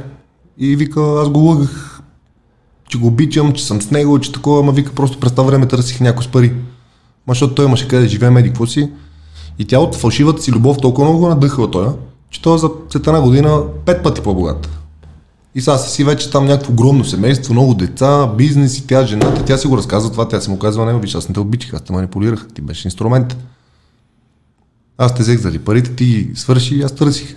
Правих, че те обичам, нали, за да ме държиш. А он е толкова дълбоко го е приел, че... За да задържи е избил рибата. Да. Та, са, не искам да проповядвам, нали, да лъжиме хората, че ги обичаме и че че нещо, но... Е, не, тук полуката е друга според мен, че пък той, Примерно. понеже на всяка цена е искал да става жена, е изкъртил... Да, ама да не го приема някой, нали, че е, сега ще ходя. Е, обичам те, че обичам те, не, че... бе, напротив, аз дай да гледаме позитивния сценарий, нали, че просто ако намериш човек, с който на всяка цена искаш да си способен на всичко, нали, за да можеш да отговориш на очакванията. Да отговориш на очакванията. Какво очакват хората от теб? Успяваш ли да отговаряш на очакванията? Усещаш ли натиск на очаквания към теб? От близките ти, от публиката, от, от всички. Аз не знам, майче, майче трябва да съм доста... Аз съм щастлив, но майче трябва да съм още по-щастлив, защото няма майче очаквания, като замисля. Няма очаквания към мен от някой. Нито нашите са ме натискали нещо да са ми казали, нито публиката ти що не правиш това или прави онова или какво си. Те просто наблюдават и се кефат. Което може би означава, че аз действам моите си неща, които си окей за мен, но явно са окей за всички. Не знам, не, Това е добре. това добре ли е да нямат хората очаквания от мен или? Може би имат някакви позитивни, нали? Те искат да се развивам, защото виждат, че аз като се развивам... В този смисъл, позитивни, аз това питам. Хубаво е да има очаквания. Ами, ако е в този, да има ако е в този смисъл, всъщност има, има много очаквания, защото има много пожелания и много хора, които ти ще станеш такъв, ти трябва да си там, аз те виждам, еди, какво си е с този, с теб съм да знаеш това. Она вечер с Ванко влизаме да тренираме на НСА и сега нали са празници, празно там. Понеделника беше, Стефанов ден. И ни спира един негов професор по лека атлетика, е светило в НСА. Стефан се казва явно, защото почерпи бомбони човека, но не помна друго, за което се извинявам. Професор, шеф на катедра лека атлетика, още е сериозно и в НСА. И човека супер много ми се зарадва, познавам от екрана, вика, аре бе, ти, такива като тебе трябва да фанат нещата, вика ти. И от тия нищо не става. Е, такива, ти трябва, е, здрав мъж, голям, готин, умен, всичко. Вика, ти си най-умният човек, който познавам. И аз чу- Супер готин тип. Вика, ти трябва, е, такива като тебе трябва да фанат нещата. И това ти поставя някакви. Вкарвате в някакви мисли и си викаш, «Бе, ти верно, аз не мога ли повече? Не трябва ли още да аз да дам? В този смисъл очакване. Има. Това е супер. бе. Има и дори аз се чувствам по някой път изостанал. Точно това, което кажеш ти, не трябва ли аз малко повече да бутам, нали? Чакай сега, кефът ми се, ама сам за себе си, нали? Това е окото. Вчера много готино ми стана. Едно, един човек ми каза, че много ми се кефи, защото съм на 30 години. Той дори аз ще ти кажа, това момче е на 17 години. И техните са изключително напред с материала. Много еродирани хора. Говорите от към еродираност. Пари си имат хората. Цялото семейство са гениални. Мисля, принципи, култура, етикет. Много яко. Много, е- много отворени, не са в котията. И той ми вика, брат, аз се кефа, защото ти си на 30 години и си се събудил. Защото нещо го питах, ти какви си ти плановете сега, завършиш училище другата година, какво правиш? Къде отидеш? Къде ще учиш? Сестра му учи в Виена, той иска и той, това, но почна ми разказва. Викам, какво ще ставаш, какво ще правиш? Вика, брат, най-много от всичко искам, нали, да съм по-рано буден. Вика, виж, ти си на 30 и си буден и си в кюпа вече. Вика, има хора на по 30, където са още да първа се продяват. Вика, е това ме интересува мене. Ако може по-бързо да се събуда. Вика, какво ще правя? Не знам. Готино ми става, защото това, и аз съм пример за този човек. И съм успял да съм положителен пример. И има много хора, които ми пишат, Замко, гледам всичко, което правиш, нали, да тази тема не отварям. Помогни ми да започне това, еди, какво си, гледам, отговарям на възможно най хора. Сега, дали отговарям на всички, не знам, по-скоро не. Но усещам примера, който дам за младите и това пък също е много пипкава тема, защото нали, тук пак се връщаме на думата баланс, че ти трябва да правиш всичко толкова правилно, умерено, като знаеш колко много хиляди хора те гледат. Това се опитваме. Между другото, много се ценят тук здравните епизоди с лекарите. Това се опитваме да образуваме, да даваме. Ние даваме знания. Функцията на този подкаст, това е, деца викам, моят социален проект. Това е моята благодарност към обществото. Е това. Тук, нали, да даваме знания, да даваме можене, да учиме хората как да им казваме кое е правилно, кое работи, кое е проверено, кое е доказано, кое ще стане, кое ще ги направи по-добри, по-умни, по-здрави, по- по-качествени. И това се опитваме и ние да правиме. Истината е, че, както и ти сам каза, сега къде си на 30 години, преди колко години почна сам да ги водиш всички тия битки и да ги печелиш една след друга. Аз като погледна назад, на 26-7 години съм бил една много голяма сграда, студентски град тук на Universal, господин Манчоров, той така. Довери ми се тогава, видя нещо в мен и ми даде този обект да го работя. Аз имах 90 човека на скелето тогава. Всяка седмица плащах на 90 човека заплатите. И няколко хиляди квадратни метра гранит докарах от Китай, направих цялата сграда отвън, цялата сграда отвътре, стълбища, всичко. 26 годишни съм бил. Сега, ако ме накараш да тура 90 човека, Ясно ми е какво ще стане. Като ги запсуваш. Първо, че никога няма да се съгласа. Второ, че ако се съгласа, нервите, които ще изразхода сега, са несравнимо повече и ще ми е много по-тегаво. Така че много правилно се ориентирал се 17 годишния младеж, който и да е той, поздрави за него, нали, да, да бърза, бързо да отвори очи и да, да свърши възможно най-много, докато е в уния години. Защото тогава много по-малко мисли за рисковете, много повече мисли за възможностите. По-бързо ставаш. Да. Един от проблемите на натрупването на годините и на опита е, че почваш много повече да мисли за рисковете. И това е проблем, според мен. Защото те спира. По някой пъти преди да си започнал още. А както и ти каза, човек редовно трябва да си чупи главата. Аз мисля, че човек редовно трябва да си чупи главата. И в работа, и в лични отношения. Фърляй се смело, бе.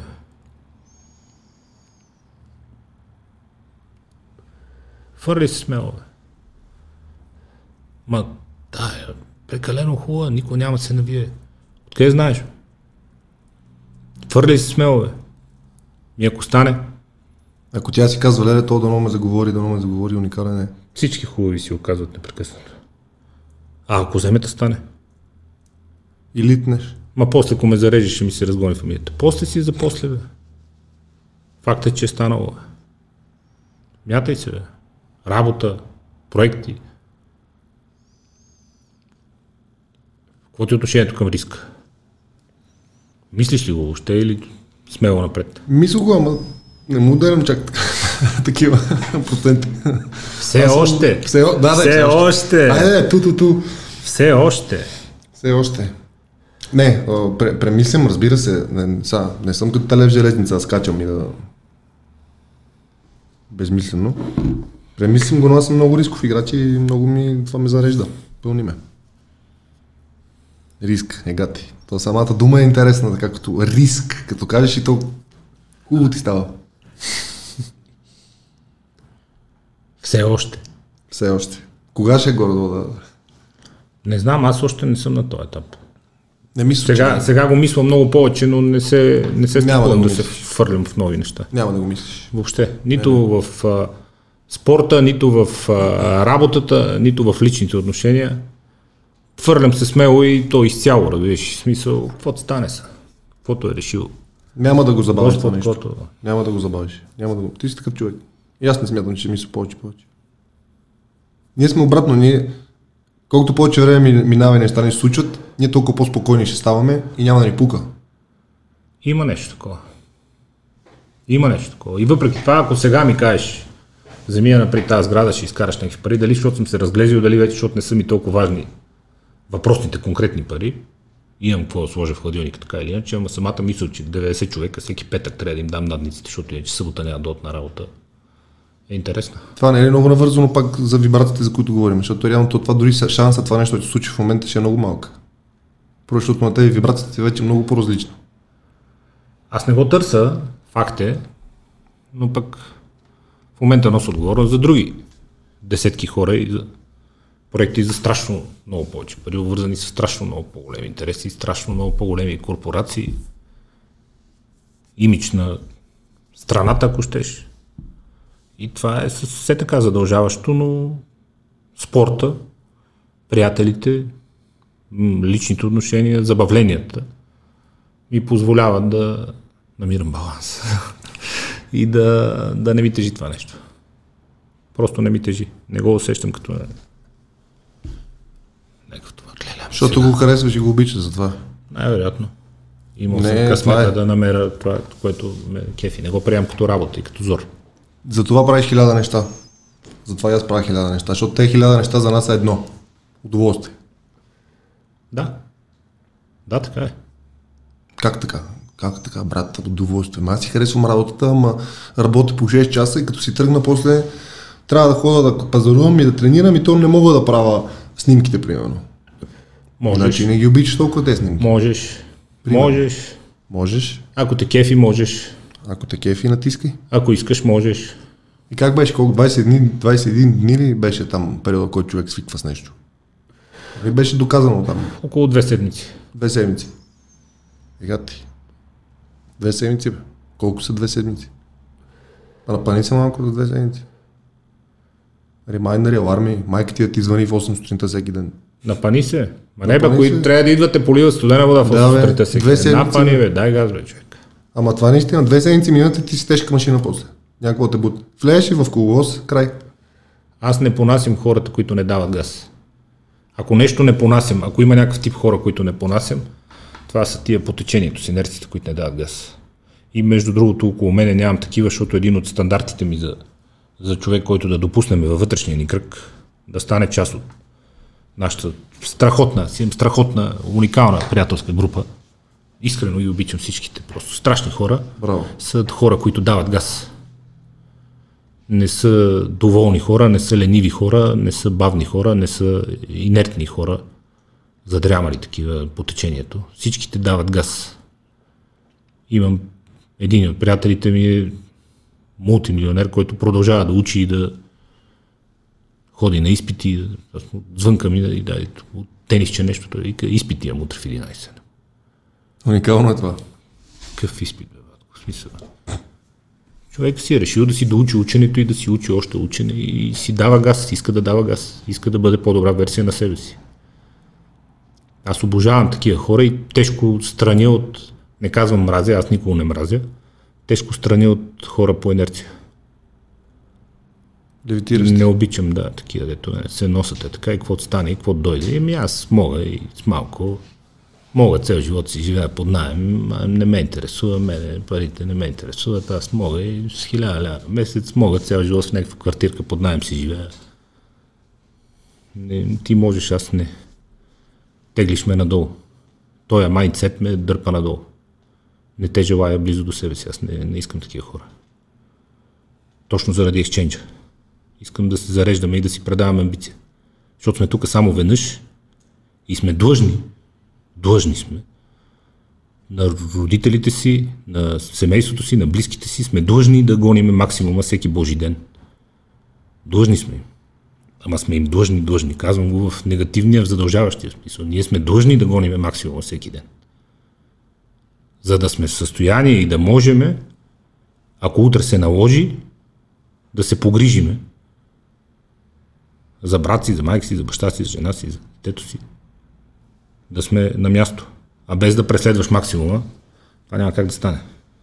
Се носиш по течението и си 50 стинки в джоба ти, елементарни грижи да не мога да положиш за близките си хора ти, каква е твоята стойност.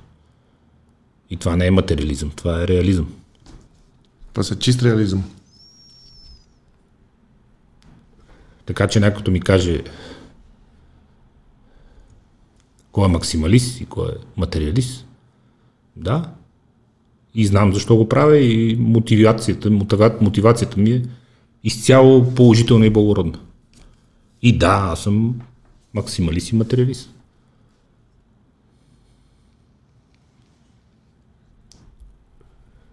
Това е много гадно, много...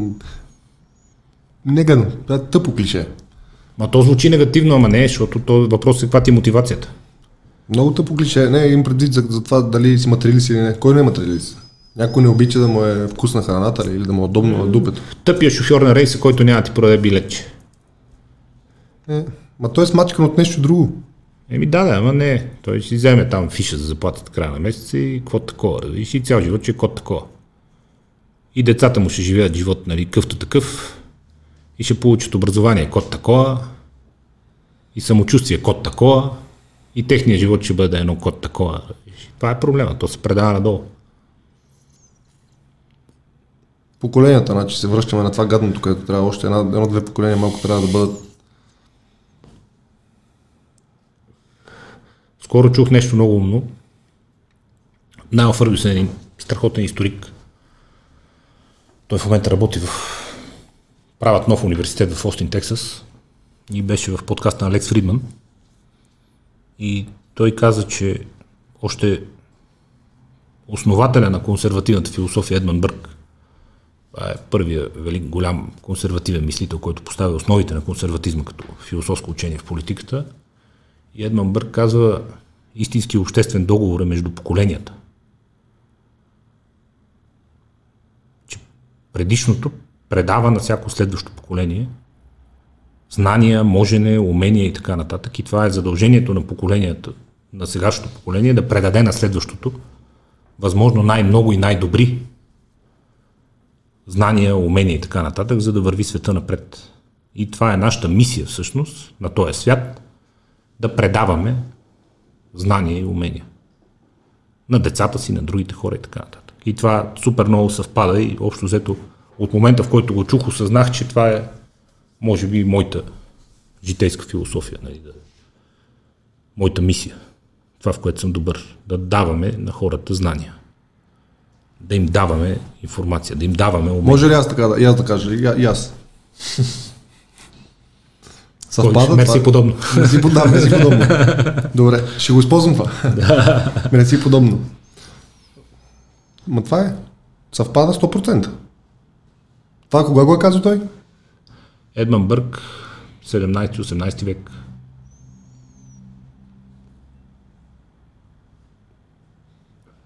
Веско сега ще провери, но предполагам Едман Бърк някъде 750-та, 800-та година, някъде там. По спомени говоря. Това е 100% така.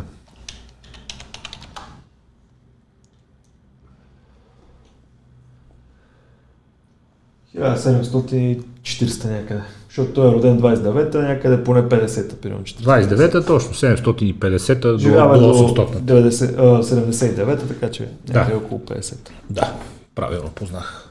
Не е познаване, помна нещо смътно, нали, но приятно съм изненадан, че оцелих датата. Но то е доказателство реално за това, че колко поколения след това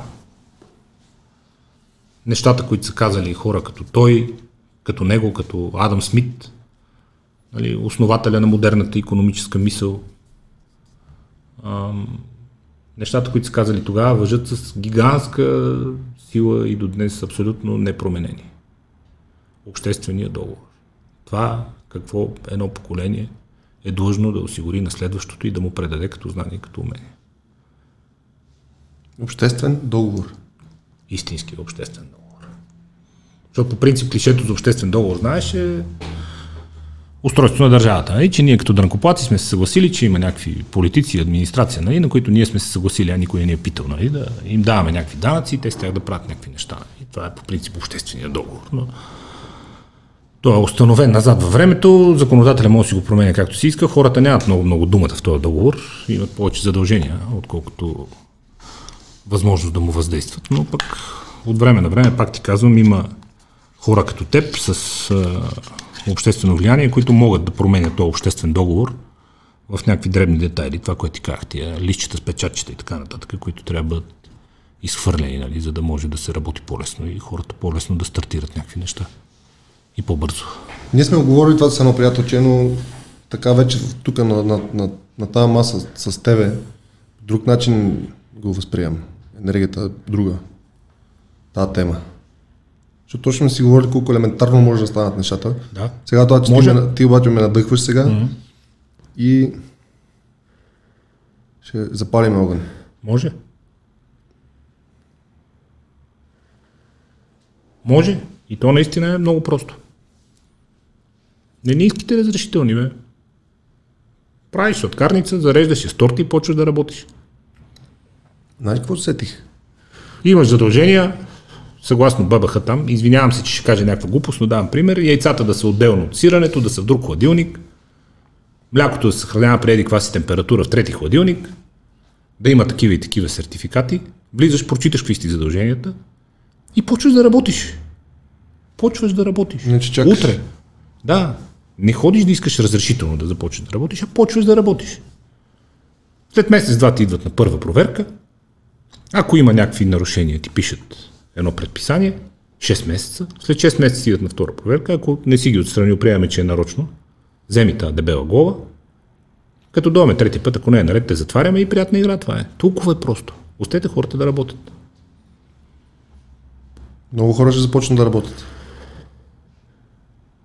Да, Много. да, да, това е идеята. Да, точно така. Ще се отвори много данък.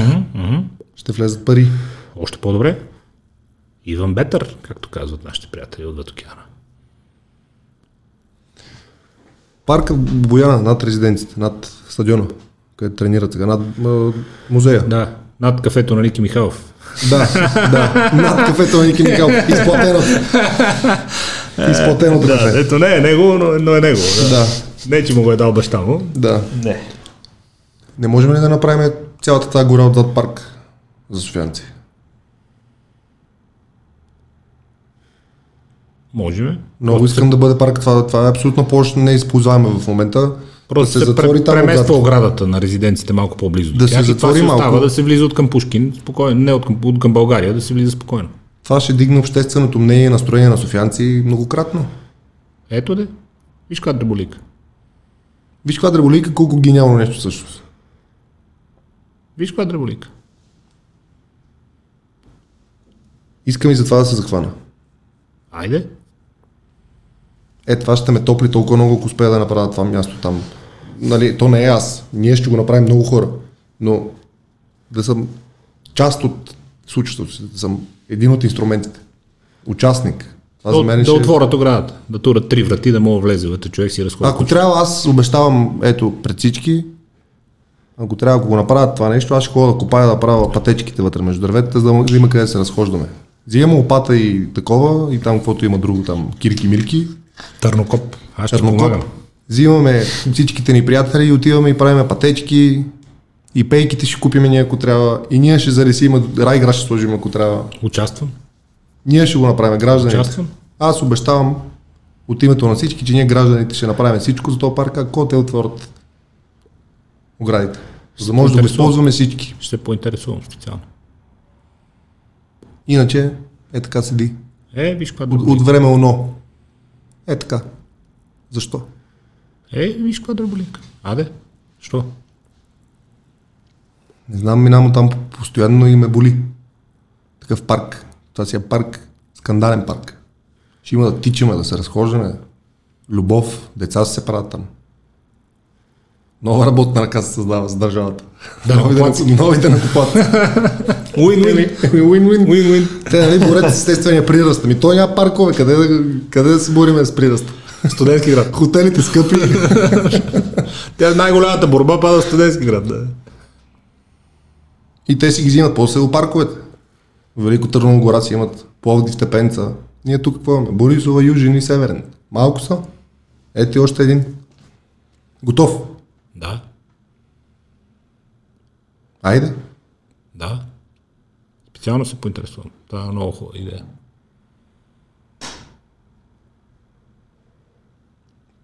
Какво те дразни навънка? Навънка. Като излезеш са от тук, като ти запалиш колата и тръгнеш. Букуците много ме дразнат. Хода да събирам като луто, една вечер не видя една жена, вика, браво господине, как така? До вечерта няма никой на улицата пред нас, то чашка там, това, и мене ме фана се клети, почнах да събирам една жена, браво, как така? Ма вие защо? Снимайте го това. Викам, госпожо, аз го правя, защото мене ме дразни. Браво, ама защо? Да, що го правя сам един вид, ама що така, нали, какво си? Да, браво, ама защо?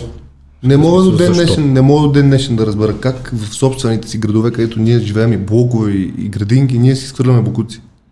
Не мога. Това е просто защото хората не го приемат за, за тяхно си, не знам. Той със сигурност в тях не си изхвърля в хола букуците. Е така. А като излезе на парка си вика, «Е, това парк, той не е мой. Аз не съм го купил, аз не го плащам този парк. Той е на държавата, какво ме бърка мене. Общината се оправя. Тя не ми взема, взима данък. Смет, еди, какво е, си, тя е длъжна. Чакай малко, бе, Джонатан. Е, Не е длъжно ти събира фаса от прозореца. Да, бе, Си метнеш от колата фаса. Не, Точно така. в смисъл, длъжна е, ама не е длъжна. Длъжна е. Ти си длъжен да не го правиш. Нали, пък тя си събере буклук от кофите. Нашата канализация е много зле, вижте всеки дъжд. Чакай, бе, бе. Е пълно Това вътре има 100 милиарда цигари отдолу. и найлонови турбички. Всеква гняз. Много ме дразни това. Карам се и яко по стоварите. Настигам ги, плюя, Абе аз се разправям. разправям с- се. Викам, пу, язък. Го пак, викам жената и детето в колата, ти си фърляш цигарата. Не те ли срам? Ема то, такова Е, жената. то пък е един фас. а, Една, да, да, да. Ужас е това.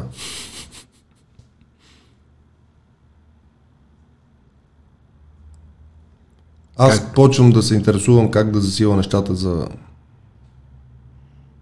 Направо утре почваш работа, защото има много млади деца, които имат много къл и могат да вкарат много труд. От собствения си дом могат да създават адски интересни неща, да произвеждат и да създават. Ако не им се пречи да почне. Ако не им се пречи да започнат и имат съвест да си плащат и данъци и всичко, защото им е дадено правото да го правят. А ти се поинтересува за парка. Да. Имаме сделка. Изгубиме Волтрон. Имаме сделка. Те, между другото, много хора подценяват а, легализацията на инфлуенсърството и аз на всички хора, на които обясна, че понеже знам, а, Ванко е много близък с тях, нали, и семейство Петканови и други хора, нали, че всичко е бяло, всичко е на светло, всичко е с фирми, всичко е с фактури, всичко е супер организирано и подредено и счетоводства се водат и така нататък. Казват, а, и аз към какъв смисъл, а като техните клиенти са корпорации, сериозни компании, какво мисля, че му даде 500 лева кеш, му ги метне така нали, Да. в плик. Естествено. А, ма верно, не се бяхме замислили. Ти, какво си? Лореал ще каже тук, е, де, ти, 500 лева. там. Ще пратиме сега на секретарка да ги докара. Да, леко така. Еми, това пак става от една причина, където да. Но причината всичко това да се случва е, че е лесно. И че там няма регулации и разрешителни. Да. Добър ден, добър ден. Имам това Ще направите ли за мен две публикации и 10 сторита, ако ви дам 4000 лева? Да. Добре. Дайте данни за фактура. Заповядай. Ето. Ето ти фактурата, ето това, ето ти публикацията, ето ти ричовете. Доволен ли си? Да. Приятен ден. Приятен ден. Хората така как избоя изведнъж инфлуенсър. Избоя, защото не трябват разрешителни печатчета. Затова избоя. Няма регулации. Знаеш ли, че аз Дайте вчера... на хората свобода и ги оставете да дадат най-доброто от себе си. Давам ти много пресен пример. Вчера, на 8, 8 февруари, влязох от НАП на проверка основната им фирма. Вчера приключи проверката. 10 месеца по-късно. Всичко е точно, констатираха, нали, имам една грешка, си я поправя. Нали, изряден съм. Но, за какво го казвам? Проверяващата каза, че няма как човек в, в въпросната фирма съм само аз. Няма как в, в тази въпросна фирма да има този оборот, сам човек да го е направил, от интернет. Това бяха думите. Как така? Вие искате да ни кажете, че през закон или там нещо от интернет реклами, вие, това не е възможно, това е ефективно, искам да ми се обясни.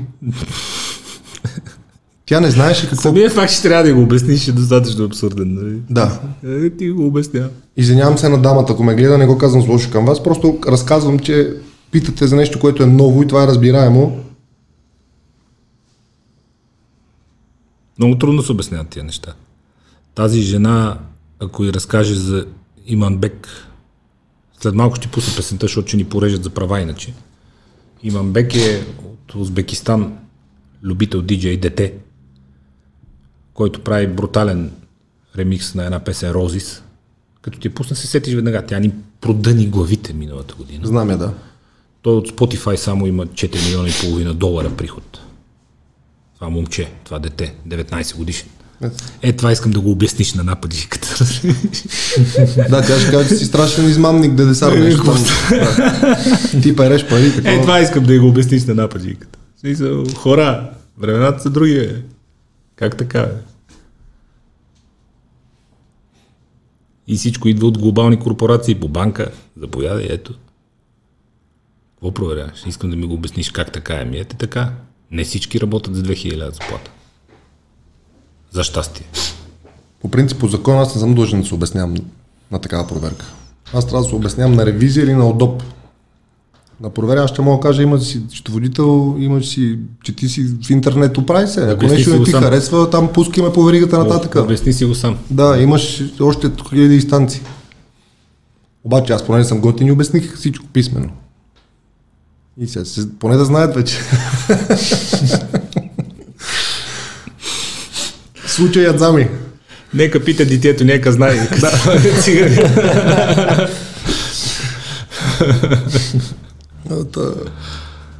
Искам да кажа, между другото, че доста добре работи тази институция.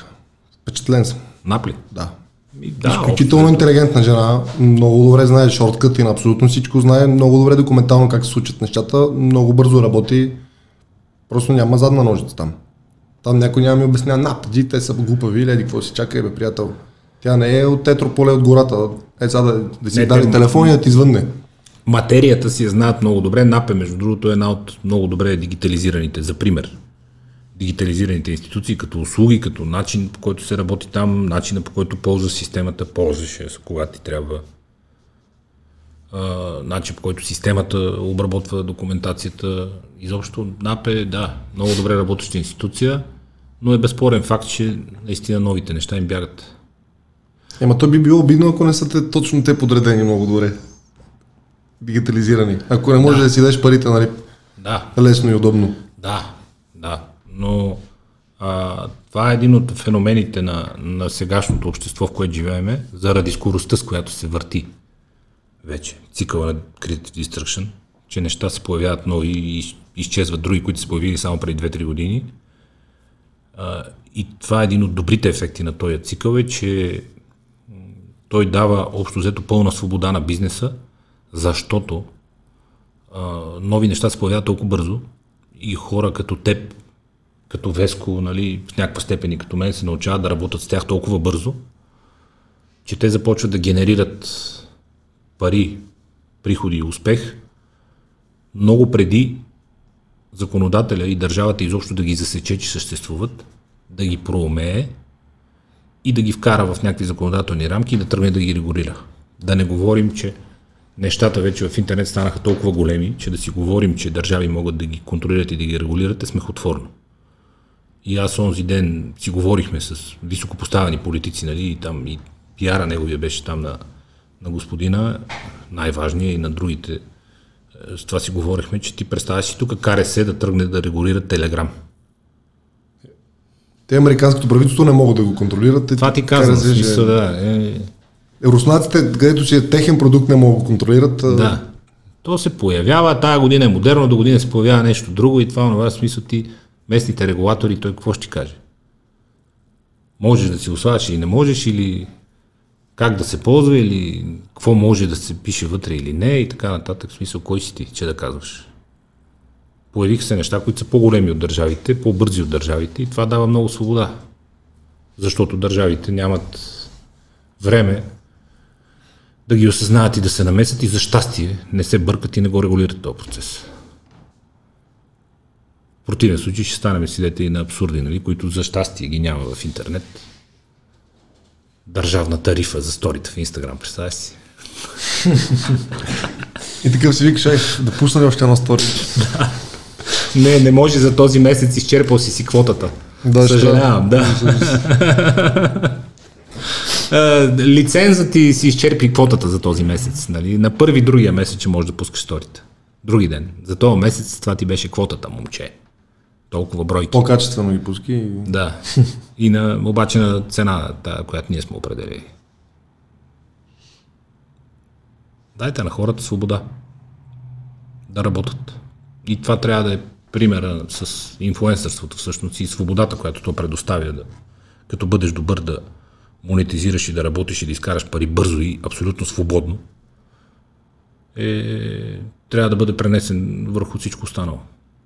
То е интернет и това в България да има бърз интернет и това всички да ползват интернет и това интернет да може да генерира толкова бързо пари за всички, които могат да го ползват, е защото няма регулации, няма закони в лошия смисъл и няма регулации в лошия смисъл. Има някаква база, педофилия, кадри с насилие и така нататък, нали? Окей, оттам нататък си напълно свободен. Прави каквото знаеш и със здраве да си ги харчиш. И това трябва да е принцип, който трябва спешно да се пренесе върху всички останали бизнеси. Никой не ти казва колко да ти е голяма тортата, колко да ти е крива краставицата, колко големи да са ти доматите и как да са подредени в штайгата. Нали? Това колкото по-бързо се изпари и изчезне всички ти излишни глупости, толкова по- повече хора, както каза ти, ще се хванат да работят. И това трябва да е основната битка и всъщност това те прави конкурентна економика, а не само ниските данъци.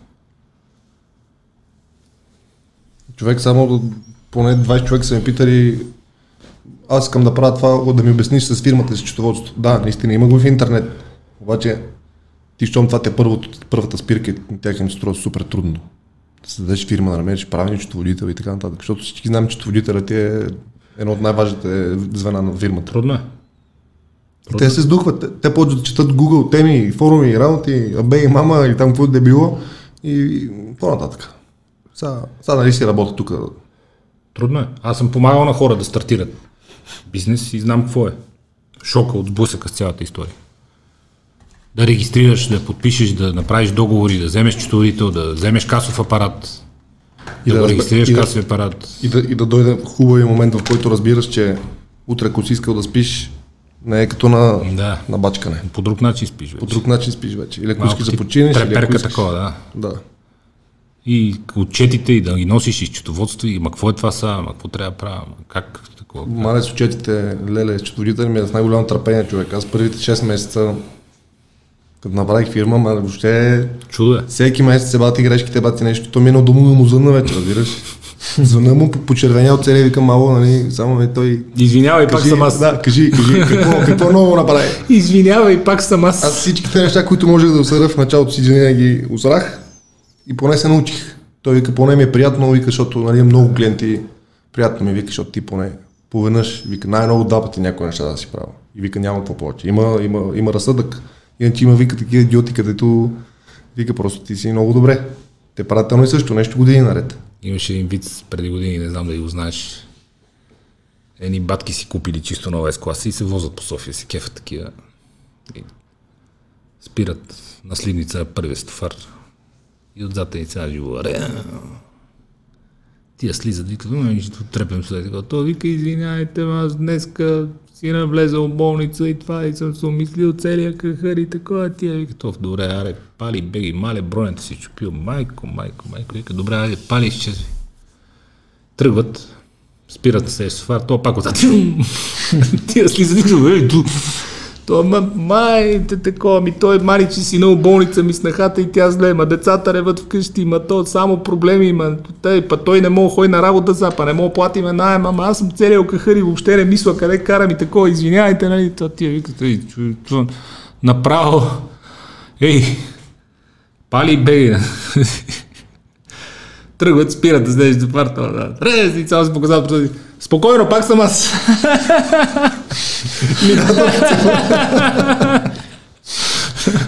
Това си е стратегия. да, и ти така. Пак съм аз. Пак съм аз. Първия сблъсък с реалността. Има един проблем тук, че прието е, особено когато са семейни бизнеси, че мъжете изпитваме тежка алергия към документи, числа и фактурки, пипане и касови апарати. Това жените са много по-подредени и много по-съвестни там. Това е... Да, да. И ти как се оправяш с това? Сам. Неприятно ми е. не мога да влезе женски образ. Госпожа Замка вечерта Не, не да става, по- подреди касови апарати и бележчиците. Ужас, ужас. Тегавина, е. Много, много. Въобще, добре, че пак казвам. но Много ти благодаря, Бояне. Обичам те човек, ако го гледаш това. Това е чувствителен ми така се казвам. Добре, че е той, защото... Да е жив и здрав. Да е жив и здрав. Това е Тъмната страна на бизнеса. Да, да. Остави шегата на страна, точно той ми разправяше преди, да, да, да, преди месец. Там един човек, който много работи. Той си е сам бизнес. Наистина качествено работи, прави храна, купува се, яде се, много отдаден, обича го това нещо. Разбираш ли, отдаден е на това нещо. Да. Обаче е бил в някаква четоводна фирма или къща там, както се нарича. И те го забатачили без да разбере. Той въобще не е знал какво става. Бам проверка и там всичко е жестоко нацапано. Десетки хиляди лева дължи сега човека, вика аз приключвам. Направо иска да приключвам, бе. Те го спират всичко. Запори, работи, той сега нищо не може да прави. И те са го дали на моя, нали, там някакси по някакви път, ведоми пътища. Той вика, аз не знам какво да ти кажа. Вика, това е нали, 5 години назад, аз нямам един документ от твоята фирма. Дали ще направя всичко възможно, ама. И нали ето каква е реалността, нали, ти си толкова съвестен и добър и готин и тебе ти казва, да, всичко ти върви наред, бачкай. В един момент се казва, че реалността е много далече от, от теб. Та затова е много важно обкръжението и счетоводителя. И такива хора, като ни слушат някой такъв човек без вина, виновен и пострадал, така и като си каже тук позитивизъм, смело напред, той си казва, да бе, евати. Е, тук малко не знам баланса как. Никак го няма. Никакъв го няма. Някой, който го е изял някъде на личния фронт и стани слуша, нали, позитивизъм, готино, давайте любов, това, е, той вика, давай, Ето давай, да си дойме на думата. Така да, се казва. давай, давай, и ми се върнатат, ми се разгони фамилията, да видиш ти какво ми се лензат там и се кефат. Нали. Каква файда?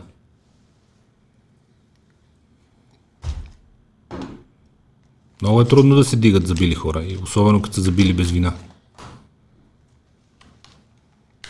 Та изкрица. Ама, животът е тежък и несправедлив. То затова е много важна благодарността, нали? Моментите, в които всичко ти е наред, истински да ги оценяваш и да си благодарен. Защото не да го приемеш за дадено, защото не е.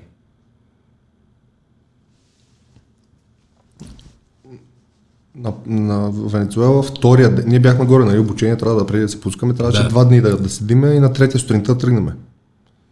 На втория ден през нощта дойде тропическа буря, тежка мъгла, ебати ветровете, ебат дъждовете и трябваше на следващия ден да изчакаме да мине това нещо. Аз съм седял 10 часа в палатката, през деня докато вали дъжд, нямаш телефони, нямаш нищо, единственото нещо ти и мислите ти. И не, не смееш да излезеш, защото вятъра духне, нали, махнеш се от палатката, тя не е забита, защото е на камък. Че ти я вземе вятъра. И Да. чезва, забравяш. Десет човека се молихме цяла нощ, просто да не вали. За да може да тръгнем, да продължим животите си. Сутринта, като се събудихме, като видяхме зеленото, това чак да се разрева от радост. Толкова нямах търпение да тръгна вече. 10 часа на едно място, един камък да седиш и съм измислил всичко, което съм могъл да измисля и да мисля. По едно време мисли как да не мисля, защото то ми писва да, мисля. Синдрома на мисленето. И, и това си говорихме после надолу, как като стигнахме вече, като мина всичко и така нататък, нали, на летището в Истанбул пристигнахме и сладко, количка, нещо да си купиш, защото то няма там. И си викаме, е, а преди 5 дни, как се радвахме, просто да не вали. Това дреболик. Това също колко е много. Някой беше казал, мисля, че Бил Гейтс ли? Или той, или някой от този ранг хора, той Бъфет Джобс, някой от този ранг хора казва всичко е много велико и страхотни милиарди бизнеси и планове и всичко е супер грандиозно и такова, докато не те заболи зъб. А, е, всичко приключва. Докато те се вали. Много сме грандиозни, много сме мега Да. велики Ти като се подуеш отстрани, край. Докато не те заболи зъб. Всичко приключва. Ти си готов на всичко, само да спре. Да. Гениално. Малките неща. Погледни. Ето това е гениално. Да се фанеш и да идеш. А това са децата от племето. Простия живот. Какво нещо.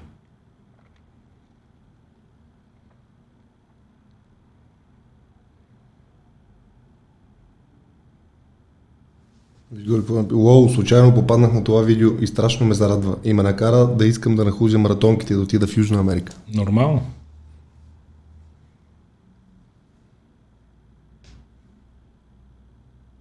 Нормално е да ги накара. Там започва лятото сега. Да. Къде си утре? Къде сте на нова година, момчета ви?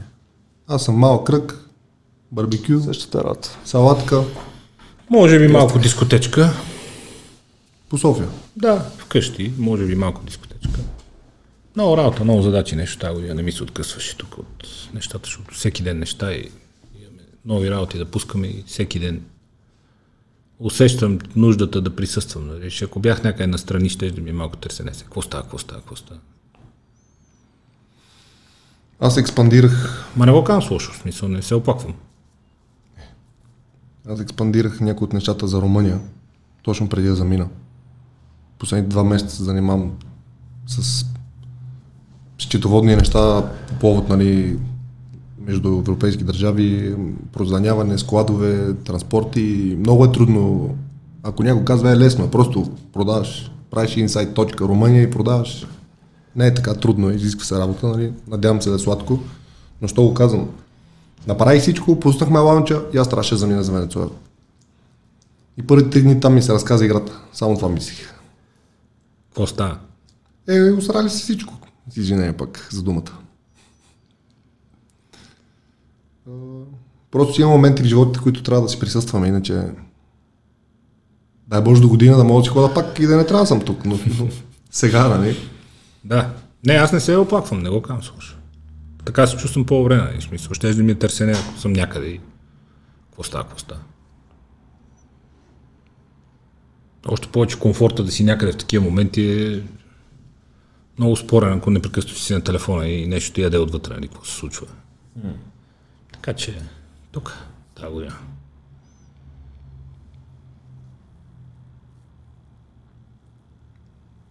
Ще боря с румънския пазар. Голям пазар. Голям пазар, интересен пазар. И ако македонците бързо ги приемаме, ще ги боря тях. А ще е по-лесно. Македония е много, много, много красиво място. Много красиво място. И хората са много... Балканци са. Има емоции в тях. Палат се лесно като нас. Готини се обичат да, да хапват, да пиват, да забавляват. И се чувстваш у дома си общо взето. Да. Да.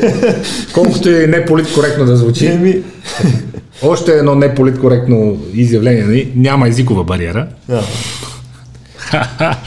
И паметниците са същите. Все едно си тук. Да. Аха, няма, няма езикова бариера. Сещате ли се? Сещате ли се защо? Няколко вече. Хайнта им даде. Да. Няколко подпалки. Да. Балканите са интересно място. Аз между другото, като а, обясна и дойдат, примерно, са, скоро непрекъснато ми идват хора от Франция. Те, някои от тях са от цял свят, нали, но Франция е центъра на бизнеса там. И аз това им обяснявам, че ние сме на много сложно место, защото в готиния смисъл сложно, но а, защото ам, Франция отиваш в Швейцария, говориш френски, разбират се. Отиваш в Белгия, говориш френски, разбирате се. Нали. Испанците пак латински язик, но не точно същия, но доста близък, дете се вика, нещо се ще се разберете там. Тук отиваш в Гърция и си довиждане. Отиваш в Турция и си довиждане. Отиваш в Румъния и си довиждане. Отиваш в Албания и си с Богом, нали? Смисъл и не... От тази гледна точка е много пипкаво. Ема те важните, пи, пи, най-хубавите пияници, сърбите, се разбираме с тях, така че Ако е за веселба, има къде викаш. Колко е странно, че съществуват толкова различни светове на тази малка планета. И за няколко часа самолет отиваш на толкова различно място. Уж всички сме хора, уж всички... 12 часа самолет. Да, де. Ама толкова различен свят. Ами, много е странно, но това е единствения начин да разбереш и да осъзнаеш всъщност ти колко си нищо в сравнение с мащаба. И да оцениш пак. Да кажеш, ей, ево, че съм жив, ево, че мога съм тук, там, ма тък, гледай колко е различно, еди какво си, аз също съм никой, бе. Така го възприемам аз. Кое е еднаквото във всяка една точка на света? У хората, ако щеш. Между България и Венецуела. Друг свят. Кое е еднаквото? Всеки обича живота еднакво навсякъде и всеки обича любовта еднакво навсякъде. И има нужда от нея. Има нужда от нея. И от живота. Ти от какво имаш нужда? Повече ли? По принцип. По принцип имам всичко.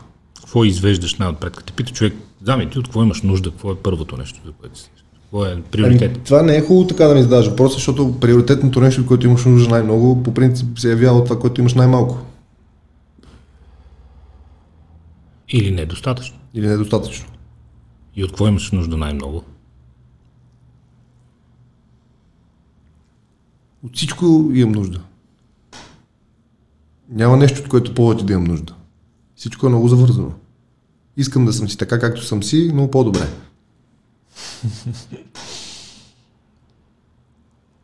Искам да съм по-добър от вчера. Искам повече любов, искам повече пари, искам повече преживявания. Здравето не го коментирам, защото аз по-здрав от това не мога да стана, аз съм здрав. Грижи се за себе си. Няма ми излезе маргаритка от главата. ако- Да. Squid Game гледа ли го сериала? Мгм. Накрая, дядото какво казва? Пич, аз съм толкова богат, че съм... Не мога да ти го кажа в цифри, да ти го обясня колко съм богат. Емоцията, която изпитвам аз като толкова богат, е същата като която изпитваш ти, като кошар на улицата. Най-богатите хора, материално говоря, са толкова нещастни, колкото и най-бедните. Защото единия е изпитал всичко и вече нищо не му е интересно, а другия няма възможност да изпита нищо. Това, това общо нещастие е едно и също. Според мен, при богатите хора, при успелите хора, проблема с любовта специално, а и при повечето хора, е повишаването на стандартите и на изискванията към хората, чиято любов си склонен да приемеш. Защото когато, да речем, ще дам пример с жена, въпреки че той е еднакво въжи, валиден и с мъж. Меродавно и двете, да. Да, когато си красива, хубава, умна, интелигентна жена, ти не си склонна да приемеш любовта на киселия шофьор на рейса. Тя не те интересува, не те вълнува. Не ти носи нищо. И ти би приела и ще има значение за теб любовта на готин, успял, хубав, с чувство за хумор, с добро отношение мъж.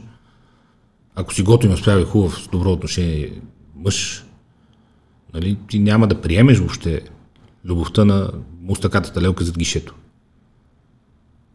За тебе ще е ценна и ще има стойност любовта на някоя хубава, интелигентна, готина, интересна, вълнуваща жена. Приличаща на мен жена. Да. Да. Примерно. Да. Днеска си просто да. Ево. Да. В смисъл, beast mode, да. Е, да, е нещо като тебе, но жена. Толкова съвършено, но да е жена. Та, А, не, това е- много спокойно, много ми е спокойно. това е, да. Да, е, толкова си съвършен, по принцип ти става спокойно, защото няма какво стане. Да. Аз те разбирам напълно. Да. А, мерси подобно. Мерси подобно. Това ще го кажа. Мерси подобно. А, но това е за мен един от проблемите. А, богатите успели хора да са нещастни, е, че много им се завишават стандартите от чия любов биха приели и много им се завишават стандартите, чия любов има значение за тях. И не случайно, да речем, жестоко обожавани от масовия човек, артисти, изпълнители, музиканти, нали, завършват живота си млади в жестока депресия, тага, изключително самотни се самоубиват и увисват на въжето в някаква баня, нали? Защото те не получават любов там, откъдето искат. И те не получават любов от место, което да задоволява стандартите им. Тя ги обичат милиони хора, но за тях това няма значение, защото те са под тях. Той е един Те са публиката, той е горе на сцената. Това, че тия долу там морето го обичат. Не. Ма те обичат мене, ма обичат и Бионсе, нали, колкото ме обичат и мене. Тяхната любов няма значение за мене.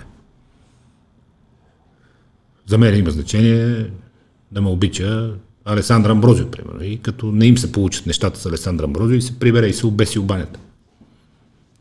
Ти свикаш, добре, бе, мога ли такова нещо, бе? 35-40 годишен човек, 27-28. Млад, красив, успял. Цял свят го обожава. Какво му стана, бе? А това е дигането на стандартите изискванията. Това е то багажа, за който говорихме по-рано. Трупано, трупано, трупано, трупано. И аз съм сигурен, че включително и ти имаш хора, които ако са, те не те обичат и конкретен човек, това, че десетки други те обичат и се кефът, няма никакво значение. Абсолютно да. Имам.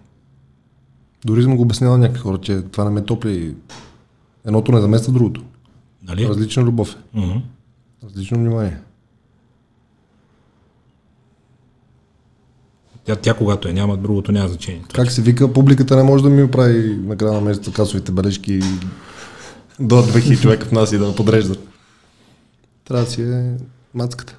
Да, и не мога да те дигне и да те, да те успокои, да те дигне и да те зареди. Каже, виж сега, да, ти. Ти си човека. Виж какво нещо. И никога не е достатъчно. Кост от камък. Кост от око. Никога не е достатъчно. Това може да бъде компенсирано? Как се наваксва? Ех, как се наваксва? Ясно е всеки. Може ли въобще да бъде компенсирано? Може да, те затова тези хора се умират. За съжаление най-добрият начин на наваксване на тези дупки са външни фактори, които са пороци. Хазарт, алкохол, наркотици. Да, да, да, да замъглиш дупката. Да замъглиш дупката, да преместиш фокуса. Те тези нещата издърпват отстрани. За момент се чувстваш добре. Или не се чувстваш. Или не се чувстваш така по-лесно. Не се чувстваш зле. Да. Пак е нещо. Пак е нещо. Обаче утре като мине ти трябва пак. Понеже е трудно да седнеш и да, да мислиш. Пак отиваш там. Да не се чувстваш зле и да се чувстваш по-добре. Някога усещал ли се, че си на ръба да се подхлъзнеш?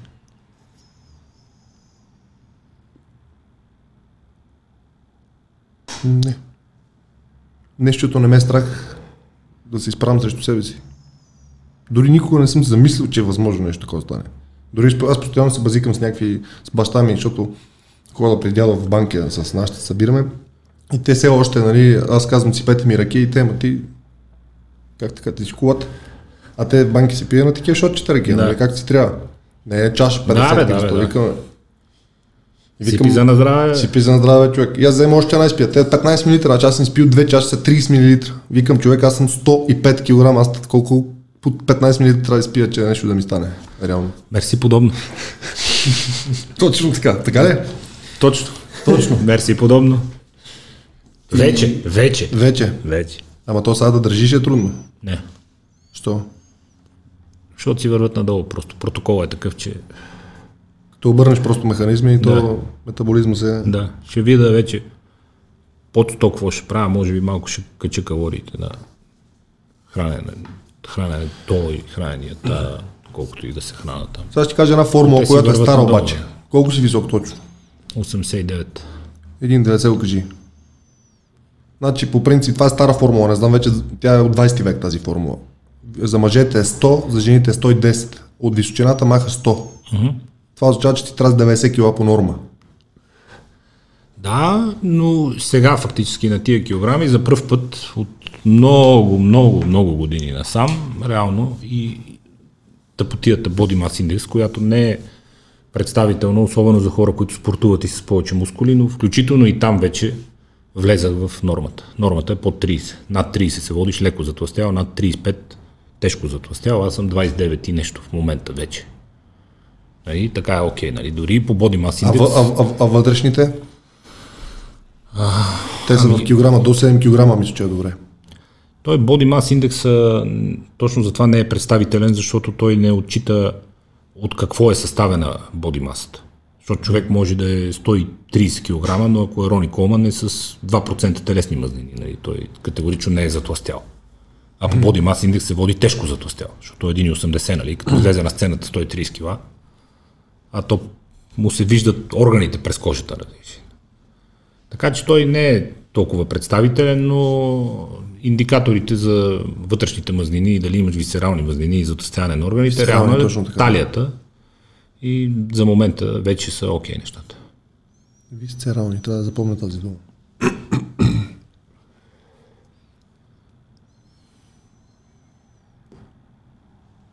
Та двете рекийки, викаш, не пречат на 105 кила. Та, съм се базико точно с тях, че не мога да ги разбера хората, които намират а, в чашката толкова силна пролука. В смисъл, то ми е, не, то е неприятно да, да се напиеш. Напивам се, когато забавлявам, ама да седна, това да ми е умишлено и, и не знам, може би просто не искам да го разбирам, но трудно ми е да го разбера. Айде, наркотици и дойдеш, там са други синтетични неща, там ти действат на мозъка по много по-специален начин. Но алкохола, какво ти е достава удоволствие да се върти свят и да не мога да говориш, да фъфлиш? Да, еми, мерси подобно. Аз между другото също не го, не го разбирам по този начин и с, ако съм пил, съм пил за да се забавлявам. И то не е много. Аз пия малко, но съм пил за да се забавлявам. Не съм изпитвал някаква нужда да пия за да забравя или да спра да усещам и да, да спре да ми е гадно и да спра да мисля. Не. Има периоди, в които съм знаел, нали, че сега ще ми е гадно известно време, ще ми е много гадно, но ще си го изтърпа, нали, за да, защото то по някакъв начин и ставаш по-силен после. То това чувство е уникално. Да, да прескочиш трапа сам. Е, сега не го пожелавам, нали, да, такова, но става просто, че усещаш после, че си по-мъдър По време на трапа е страшен отврат, нали, но в момента в който излезеш, усещаш, че си качил някакво стъпало, нали, че си по-силен вече. си викаш, Но си знам, аз си се познавам достатъчно добре и има- имало е периоди, в които съм знаел, че сега ще ми е много гадно, но ще си го изживея и продължаваме после напред. Това е, не съм изпитвал необходимост да посегна към някакви неща различни от спорта и от приятелите, за да забравя или да се отнеса или да спра да мисля или така нататък. Не беше си го мисля. приятелите, какво нещо са без приятели, не може човек да живее. О,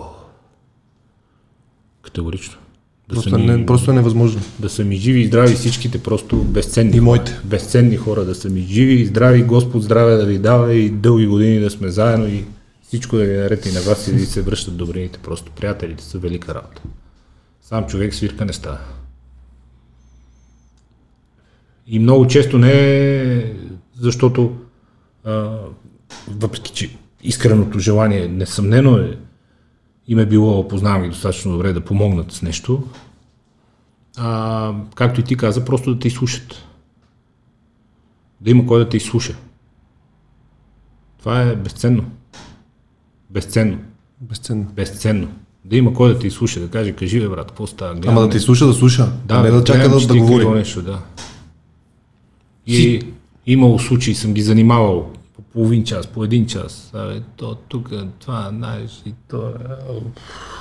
И викам, извинявай, мерси, че ме изслушате. Как бе, винаги бе, човек. Същата работа. Това е велика работа. Това Кол, е... колко ще се променят отношенията между хората, ако ме слушаш, ме слушаш, а не си мислиш какво ще кажеш, като спра да, да говоря. То, заради там идват дупките от комуникацията. Защото ти сега говориш, и аз съм на осмата секунда вече си мисля, бе, сега като свършиш той какво ще му каже, а така първото изречение, второто, аз вече половината първото неща не съм ги чул, бързам да прекъсна. Комуникация йок. Скандалите са женати. с приятелката ти, с баба ти, с майка ти. Особено мъж към жена. Приятелските такива, айде. Слушайте хора, просто слушайте. Да, Хубаво бе, е. и слушайте се. И слушайте се. И това е тайната на Вселената. Ако искаш нещо на тебе да се случи от хората, ти трябва също да им даш на тях. Няма как аз да искам ти да ме слушаш, ако аз никога не те слушам и никога нямам време за тебе. Да. Кога ще ме слушаш ти? Е, да. За какво да ме слушаш? Не, да. Аз какво съм ти дал, че да ме слушаш? Много е важно да си слушат. И то много често хората имат нужда просто да споделят. Ние, ти няма кой знае какъв съвет да дадеш. Те не търсят резултатите, просто Защото товар. Има, има много ситуации, а, обадите се някой приятел, почне да ти реве нали, от проблеми във връзка. Какво му направиш, какво му кажеш? Да не ти дреме, ама не, то дреме ми. В какъв смисъл да не ми дреме? Ама спокойно, там има и други жени. Ма чакай, аз искам тая, не. В смисъл. Няма нужда нищо да казваш. Деца вика по някой път по време не казвай нищо. И слушай човека. Това са приятели. Нека разтовари, нека върви напред. Що трябва да казваш нещо?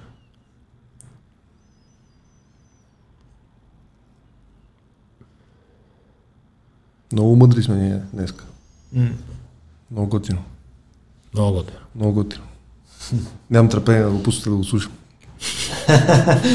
И ние това правим, беше. Слушаме си ги после. Е, как бе? Аз миналия път съм го слушал поне два-три пъти. Един път го слушах изцяло и после някакви откъсъци се сещах какво сме си казали и към я да видя аз какво казах, я вие той какво каза и търса. А и много хора ми писаха по повод миналия подкаст. Е, такива абзаци мега впечатлени. И то има някой човек, които смисъл такива хора, които не съм очаквал да пишат и да, да признаят, че нещо им е харесало. Дали от тебе, дали от мене, дали като общо. Защото има хора, които са много успешни и много готини, ама те ни, на никой друг нищо не признат. Тяхната вселена е най-важна. И когато цял живот някой не си го чул нито веднъж да каже това е хубаво или браво, и после ти каже, виж, аз отделих 3 часа и нещо слушах и Ева, Ево ви прави на двамата. Та готино ти става. Убаво. Еми, това е нашето нещо към хората. Наистина. В смисъл, Искрени сме. Да, и първото е това и второто, то наистина е, наистина е за хората. Да се заслушат, да, да, да обърнат внимание, да помислят, да, да променят нещо в себе си към по-добро. То не случайно, айде ние тук може да си го позволим, нали, с се занимаваме и с други неща и. Такова, но то е една от причините да не е комерциален канал е тази. И да няма нищо комерциално тук. И да няма реклами, и да няма спонсори, и да няма патреани, и да няма нищо. Защото наистина е за хората. Това е мое, моето връщане обратно към хората. Аз ще сложа в моя Patreon. Добре. Идеята ми е да сложа. Аз пак ще го правя за хората. Но искам да се събира там в кошничката левчета, с които аз да правя мега интересни неща, защото аз съм супер ларш. Обаче пък не мога всичко да си вада постоянно Е, да. джоба Е, да. за чуждо забавление. Е, да. Нямам против. Но Но ще е по-лесно. Нашия разход тук след първоначалния, който се вижда, е времето и за мен е огромно удоволствие да вода разговори като днешния. Огромно. Наистина. Благодаря. Искрена, За мен също. искрена наслада. Кевче. И да отвориме парка и да направим фирмите и сме просто милиони деца. Очакваш ли нещо в отплата от хората за нещата, които правиш искрено за тях? Не. Как? То това е из- измяна, ако очакваш нещо. Това е манипулация. Абе, човек, аз го правиш, ме кев, бе. Така съм възпитан, готино ми е. Нашите цял живот от малко ми обясняват, ей, тапанар, да си добър с хората трябва. Да даваш, да обичаш, да се раздаваш, да учиш, да, да правиш това, това, това, това. И аз така ми е, набил ми се в главата. Браво на още. И си ми е така, и си, и си обичам. Постоянно да, да, да правиш нещо за, за другите. Ме браво на още. Да си добър. Отплаща се наистина. Мерси подобно. Да, не пряко. Не пряко да не, се не, връща. не, не. И пряко, и не пряко. Ама то, то, ти го усещаш, че се връща. Е, да. То се усеща. В един момент просто наистина тази енергия цялата ти наливаш, наливаш, наливаш и изведнъж е много яко от някъде да идва някаква енергия, където е същата, където ти си дал някога. То се усеща. И ти ходиш така, Еми да. защото ти където погледнеш, нещата се случат. Те не се случат, защото ти си много готин пич. Просто е така, защото е, то пич. Защото така те енергията ти вече толкова много заредил всичко с даване, даване, даване, даване, че То е толкова малко и толкова важно всъщност. Някой като те спре на улицата и ти каже, ей, браво, супер. Смисъл, Ево, мерси. И коментарите, които четеме, и колко ни пишат и на улицата, като те спре някой. То това е повече от достатъчно. В смисъл, това е много яко. аз затова казвах да че първи подкаст 3 часа и нещо. Ти не знам дали това е много гледаемост за толкова дълъг подкаст. Mm. Това е толкова, толкова горд се чувствам с нас, че сме направили нещо толкова интересно и хората го гледат и го коментират. Това е бати от платата. Факт. Ама има защо. Ще замълча, айде. За първи път път днес. да. Такава дигната топка ева ти да, да не я отиграеш. За първ път днес. За напред какво? Значи то сега ние като... Края на лятото е следващия подкаст. Вече като сме опипали всичко. Айде, като се върнем от морето и Да. се освестим. Да. Там, Там тегаво. Като се върнем и се освестим. като се върнем и се усестиме, да. За напред. Подготвям най-интересния и голям giveaway правен някой в България. OMV ми станаха партньори. Много се кефат. Още с няколко много големи компании съм на така на почти да приключим да станем партньори с тях, но не мога да кажа, защото просто още не На сме. финала. Нека На стане. финала. да. Имам интересни неща, които там с автомобилните сбирки Car Lovers подготвяме. 2022 искаме да направим много интересни такива най-големия събор искам да направя за автомобилни ферми в България с помощта на една българска община. Може и там да помогнеш, ако се наложи, ще питам. И правя нещо много голямо, което да е в полза на хората. Едно специално мобилно приложение, което ще помага на много хора, за много неща. И да спестяват пари, и да, и да са начетени, и да, да имат възможност и пари да правят и всичко. Супер. Дано стане. Дано всичко върви по вода, дано се финализират тия неща и смело напред пък след подкаста почваме лека по лека с задачките, които си поставихме. Гениално. Представя си колко ще е яко е така да... Там следващия подкаст да седем така. Ева, брат, вие видяхте ли? Кои сме ние? Кои сме ние? Какво стана? Еми, то пак ще е за хората. Най-готиното чувство. Ти представя си, това казвам чисто хипотетично. Той за двете е много яко, но сега най- просто пример. Да се разходим в парка, да знаеш, че този парк е бил затворен 50 години. Ти да се разхождаш. И да ходиш да потичаш малко, че ти тичаш като луд, като мен. И да видиш хората къде. да ходиш да тичаш кажеш, ей, Хело, хело, там кучето как си такова дървото, катерички, Жестоко. чудес, жестоко. а дано. А, да, но. Няма лойка да, да не стане. Смисъл, това някой трябва да, да, да стисне зъби на пук. А в тези тежки времена е много добре да се обърнеш към народа и да кажеш, пичове, правиме всичко възможно за вас. Наистина. Да. Не ни, не ни винете Тук само. правиме всичко за вас, наистина. Нека. И да се опитаме извън студиото да правим някакви неща за вас. Защото сме хора и трябва да се обичаме и да си помагаме. И да се стремиме да си направим на всички ние живота по-добър. Това ли е извода от днеска? Обичайте се, изслушвайте се и споделяйте. И когато давате, не чакайте. Давайте, защото искате да давате. Ако не ви задава, не дайте да давате в този момент. Но като давате, Но като давайте, давате, от сърце, давайте от сърце. без да чакате. Без да чакате. Ево. До до година. До до година. Скоро.